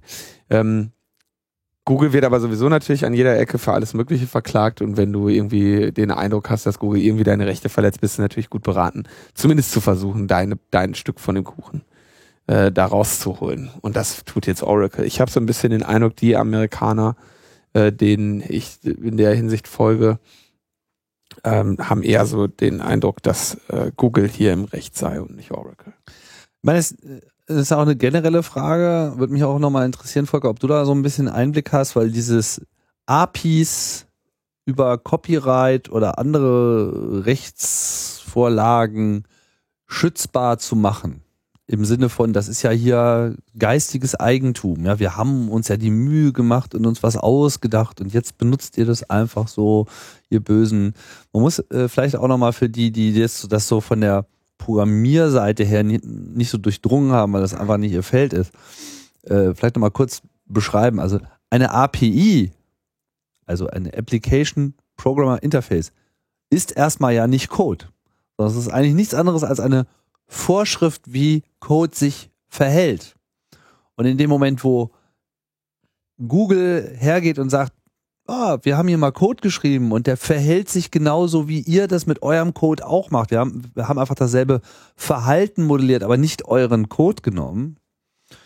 Halte ich persönlich für einen absolut nachvollziehbaren Schritt und äh, halte wiederum das Design des APIs an der Stelle nicht für ausreichend schutzwürdig, um es mal zurückhaltend zu formulieren weil das ja sozusagen nur eine Idee formuliert, wie sich etwas äh, verhält.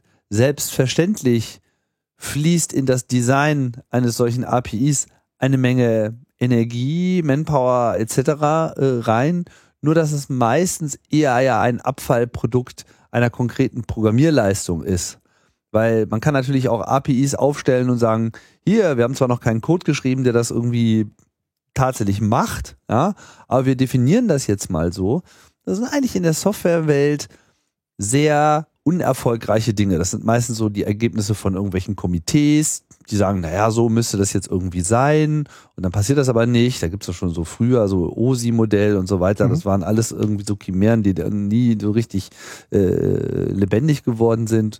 Oder auch ein sehr schönes Beispiel, äh, der lange postulierte Nachfolger von HTML, das XHTML, ja, was auch nie einer so richtig machen wollte, weil die Leute einfach gesehen haben, in dem Moment, wo man das konkret umsetzt, läuft man einfach gegen so viele Wände, das ist einfach nicht praktikabel. Mhm.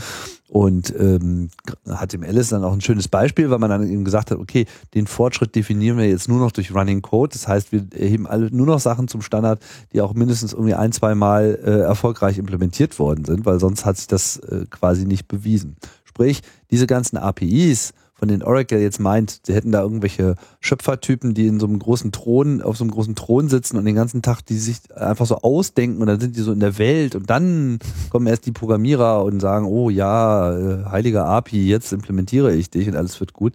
Das ist ja eigentlich, hat mit der Realität nur sehr eingeschränkt was mit zu tun, sondern da wird einfach Code geschrieben, diese API ändert sich im Laufe äh, der Softwareerstellung am laufenden Meter.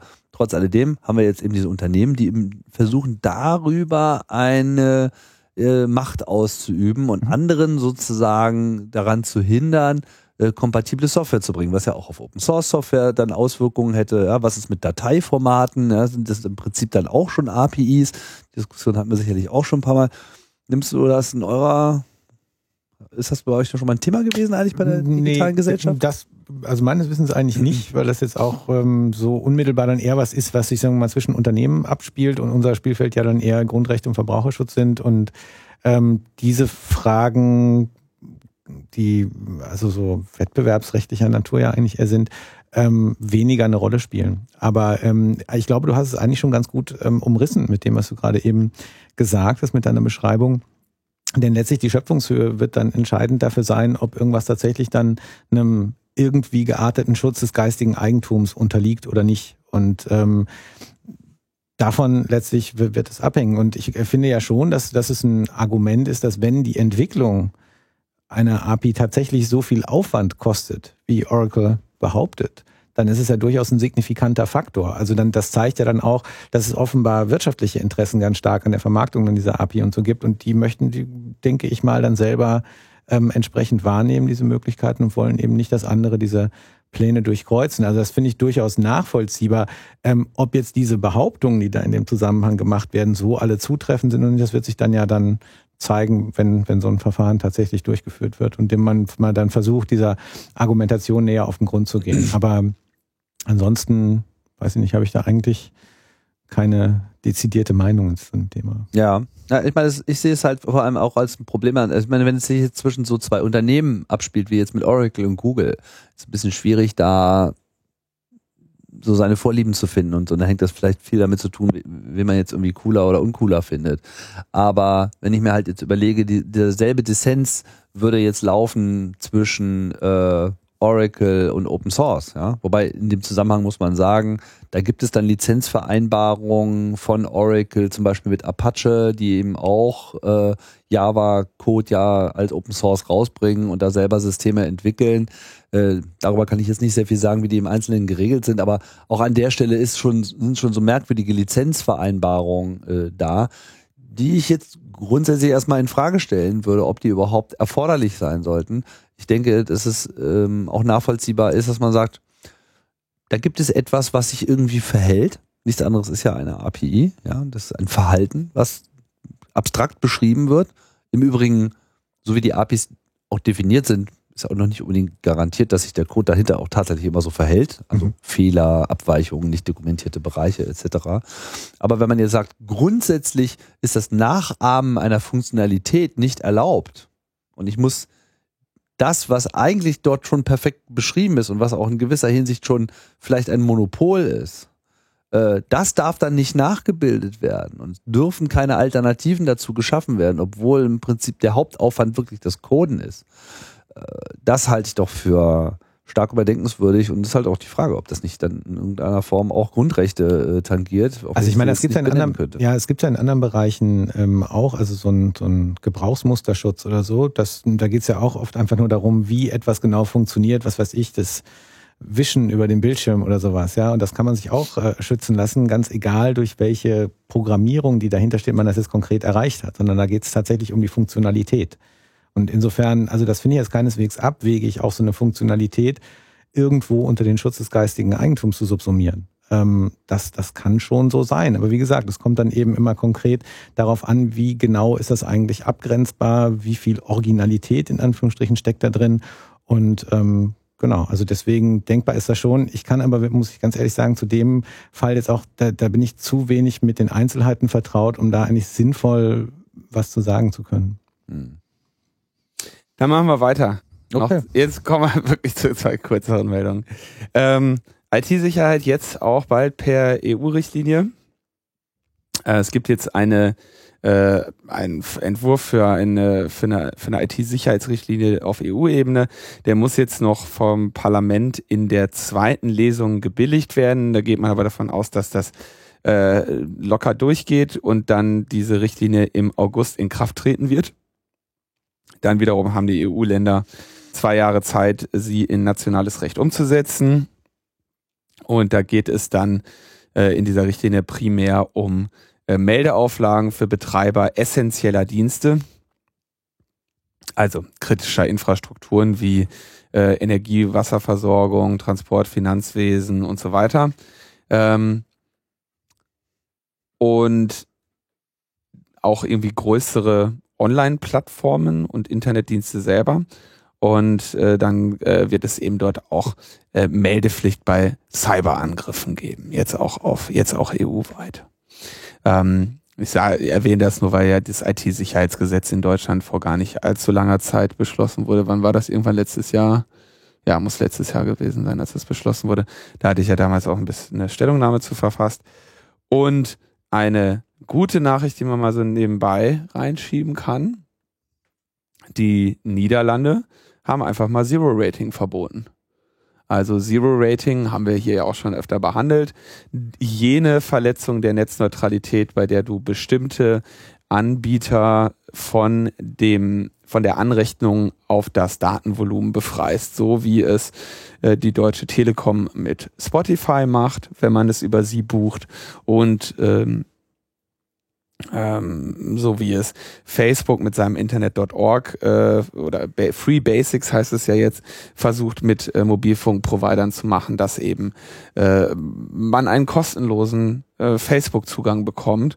Und wenn man dann auf die äh, von Facebook weg Links klickt, äh, eben äh, das Internet bezahlen muss oder eben auch einfach aufgefordert wird, äh, einen Internetanschluss abzu äh, schließen, äh, einen Internetvertrag, weil du das eben einfach hast, da kannst du ja gar nicht gegen wehren.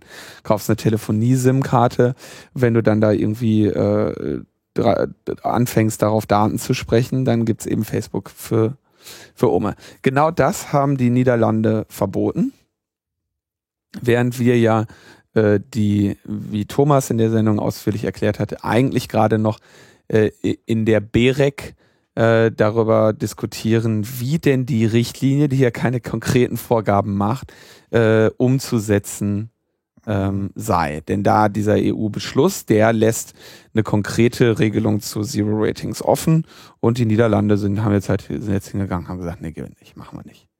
Ja, beim Zero Rating ist ja eigentlich noch ein weiterer Punkt relativ relevant, äh, der jetzt gerade in deiner Darstellung nicht vorkam, nämlich ähm, der Datenverkehr von und zu einem bestimmten Dienst wird nicht auf das Datenvolumen angerechnet. Und wenn das Datenvolumen aber dann durch die Nutzung der anderen Dienste erschöpft ist und die dann gedrosselt werden, kann man aber den gezero-rateden ja. Dienst immer noch äh, vollumfänglich nutzen. Ja. Und genau das ist ja eigentlich dann der wesentliche Marktvorteil, den sich ein solcher Zero-Rating-Dienst dann eben erkaufen kann gegenüber der Konkurrenz. Ne? Der funktioniert einfach grundsätzlich und immer und Datenvolumen streichst du dann eben irgendwann komplett. Genau, und das ist ja ein Dienst, den dann also in der Regel sowohl die Kunden bezahlen, wie jetzt bei diesem Spotify-Angebot der Telekom, aber eben natürlich auch der Zero-Rating-Dienst selber, der zahlt natürlich an den Provider auch dafür. Und gerade große Dienste können sich das eben leisten und kleinere Dienste können sich das in der Regel nicht leisten. Und damit können sich eben bereits etablierte Dienste einen Wettbewerbsvorteil erkaufen, was im Ergebnis dazu führt, dass die Großen größer werden und die Kleinen eben klein gehalten werden. Und damit genau das, was man den Kunden ja immer verspricht, nämlich dass sie dadurch ein Mehr bekommen, irgendwie ein, ein Plus, eine bessere Auswahl haben, ja, genau sagen können, das ist der Dienst, den ich habe.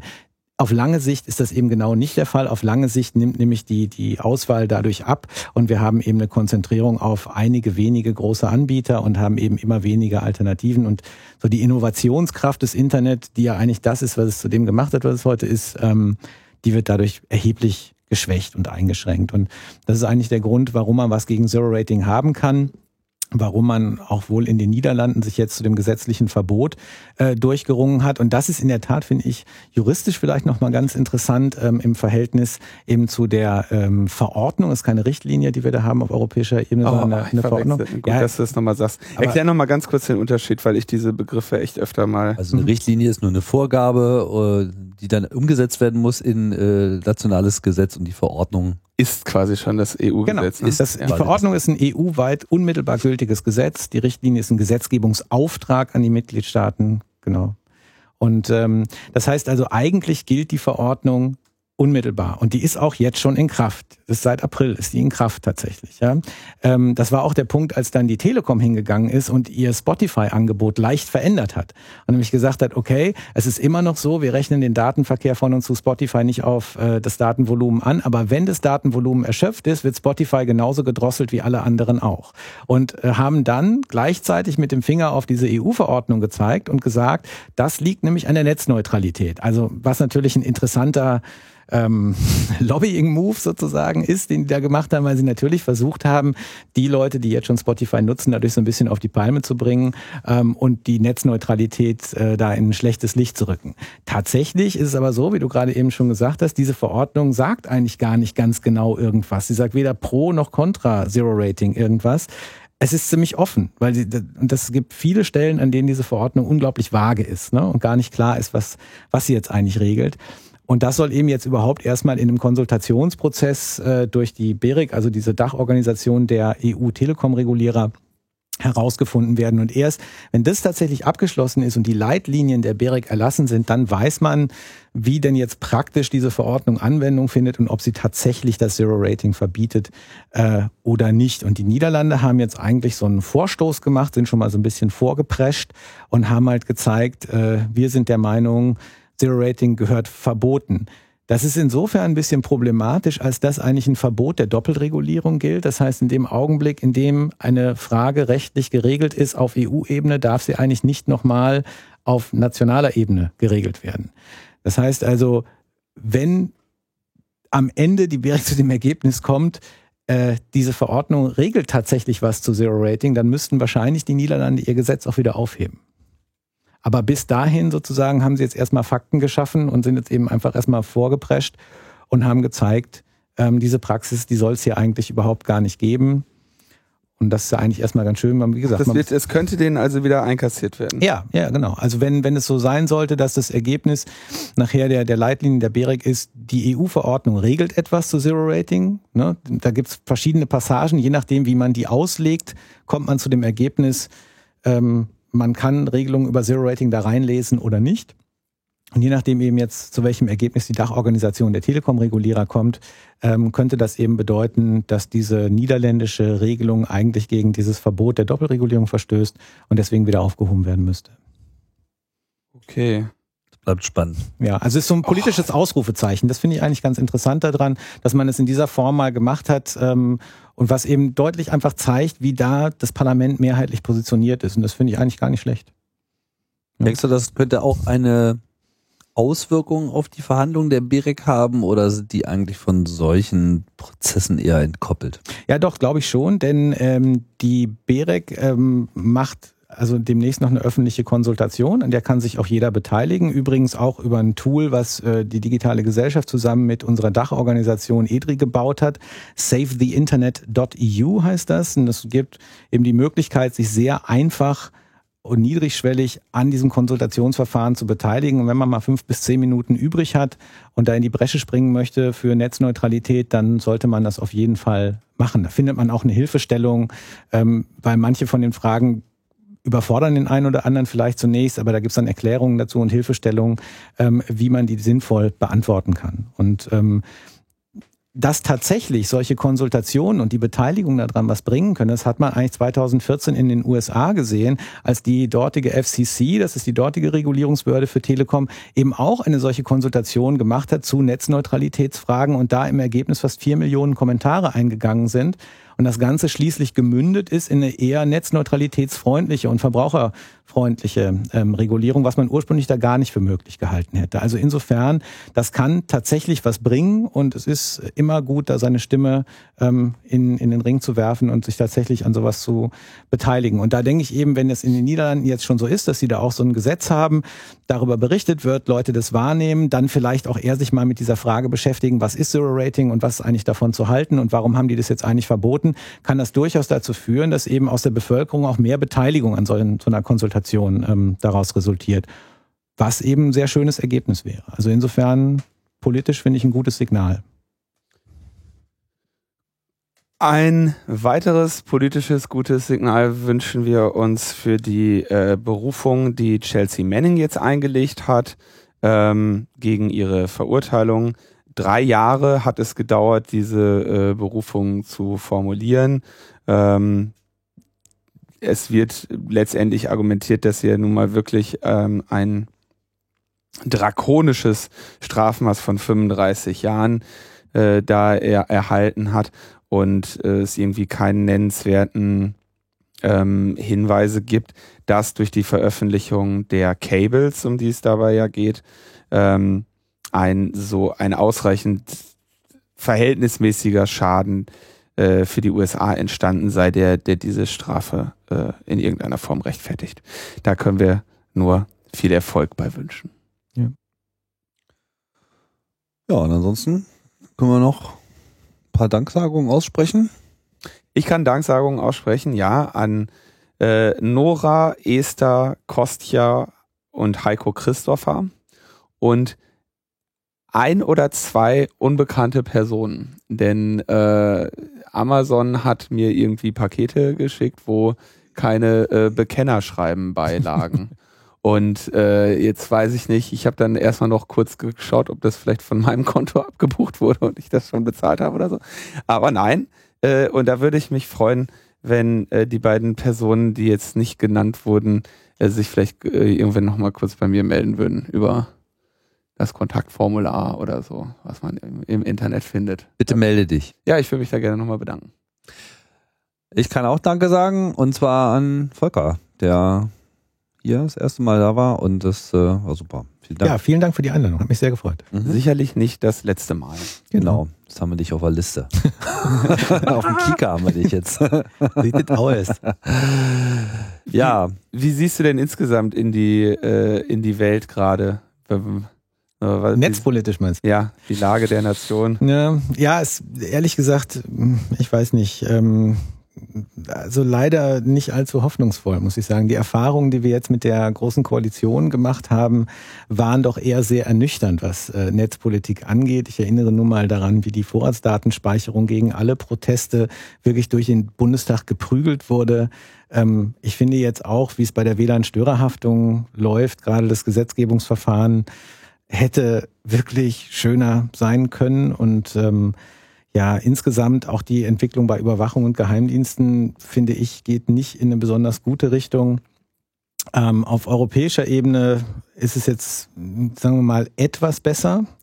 Ähm, da ist es immerhin so, dass man so das Allerschlimmste verhindern konnte. Also sprich Datenschutzgrundverordnung zum Beispiel oder eben jetzt auch bei der Verordnung zur Netzneutralität. Alles nicht ideal, wie man sich wünschen würde, aber jedenfalls auch nicht so schlimm, dass man sagen müsste, es ist jetzt der, der, der absolute Untergang hier, der uns bevorsteht oder sowas. Ähm, das nächste, was da so auf dem Tapet ist, ist die Urheberrechtsreform. Und da darf man wirklich gespannt sein. Das ist ein wahnsinnig dickes Brett, unglaublich viele unterschiedliche Fragen, die da eine Rolle spielen. Und ähm, das, glaube ich, wird eine ziemlich spannende Auseinandersetzung. Ähm, in Deutschland, glaube ich, werden wir jetzt äh, so ungefähr anderthalb Jahre mehr oder minder Stillstand haben. Da wird nicht viel passieren, weil es nicht mehr lang hin bis zur Sommerpause und nach der Sommerpause ist dann Wahlkampf und äh, da werden die großen Dinge, also zum Beispiel Umsetzung der Datenschutzgrundverordnung, glaube ich, ähm, nicht mehr wirklich angepackt äh, vor der nächsten Wahl. Also da wird man einzelne kleine Fragen vielleicht regeln, aber die wesentlichen Fragen glaube ich eigentlich eher nicht. Und ähm, das ist sehr schade, weil es sind bewegte Zeiten und gerade jetzt wäre es vielleicht äh, wichtig, auch mal gestaltend voranzugehen. Das sehe ich aber leider nicht, dass das mit dieser Bundesregierung tatsächlich passiert im netzpolitischen Bereich. Also wie gesagt, ziemlich finster auf nationaler Ebene, etwas besser auf europäischer Ebene, aber es also umso wichtiger ist es, glaube ich, dass die Zivilgesellschaft sich da weiter engagiert und tatsächlich versucht, eine Änderung herbeizuführen und immer wieder über diese Themen redet, immer wieder versucht, eine Öffentlichkeit dafür zu schaffen und immer wieder Leute dazu aufruft, eben der Politik auch zu sagen, was man eigentlich will und eben deutlich zu machen, dass Netzpolitik in eine andere Richtung gehen muss, als äh, dass man die Leute, die im Netz unterwegs sind, so degradiert auf, auf, auf die zwei Betrachtungsweisen Wirtschaftsfaktor und Sicherheitsrisiko. Und das scheint so momentan eigentlich das zu sein, äh, wo es, wo es hingeht. Und deswegen glaube ich, ist es extrem wichtig, dass gerade aus der Zivilgesellschaft eben da Protest gegen so eine Haltung kommt und auch konkrete Vorschläge, wie man es besser machen könnte. ja, kluge Worte zum Schluss. Hoffen wir mal, dass euer Gesetzesentwurf es dann doch noch äh, auch ins äh, Verkündigungsblatt schafft. Ja, Wir wäre schön. gespannt. Mhm. Äh, ab und zu tut das auch mal ganz gut, wenn sich mal wieder was verbessert. Absolut, ja. Dass wir hier permanent unsere Klage, unser, unser Klagelied in die Hitparade schicken müssen. Und so tut das mal gut. Ja. Okay, Volker, nochmal Dankeschön. Danke Gerne. sehr. Danke fürs Zuhören, danke fürs Unterstützen von Logbuch Netzpolitik, danke fürs Weitersagen und ja, wir bleiben euch treu. Nächste Woche geht's weiter. Bis bald. Tschüss. Bis bald. Ciao, ciao. Ciao.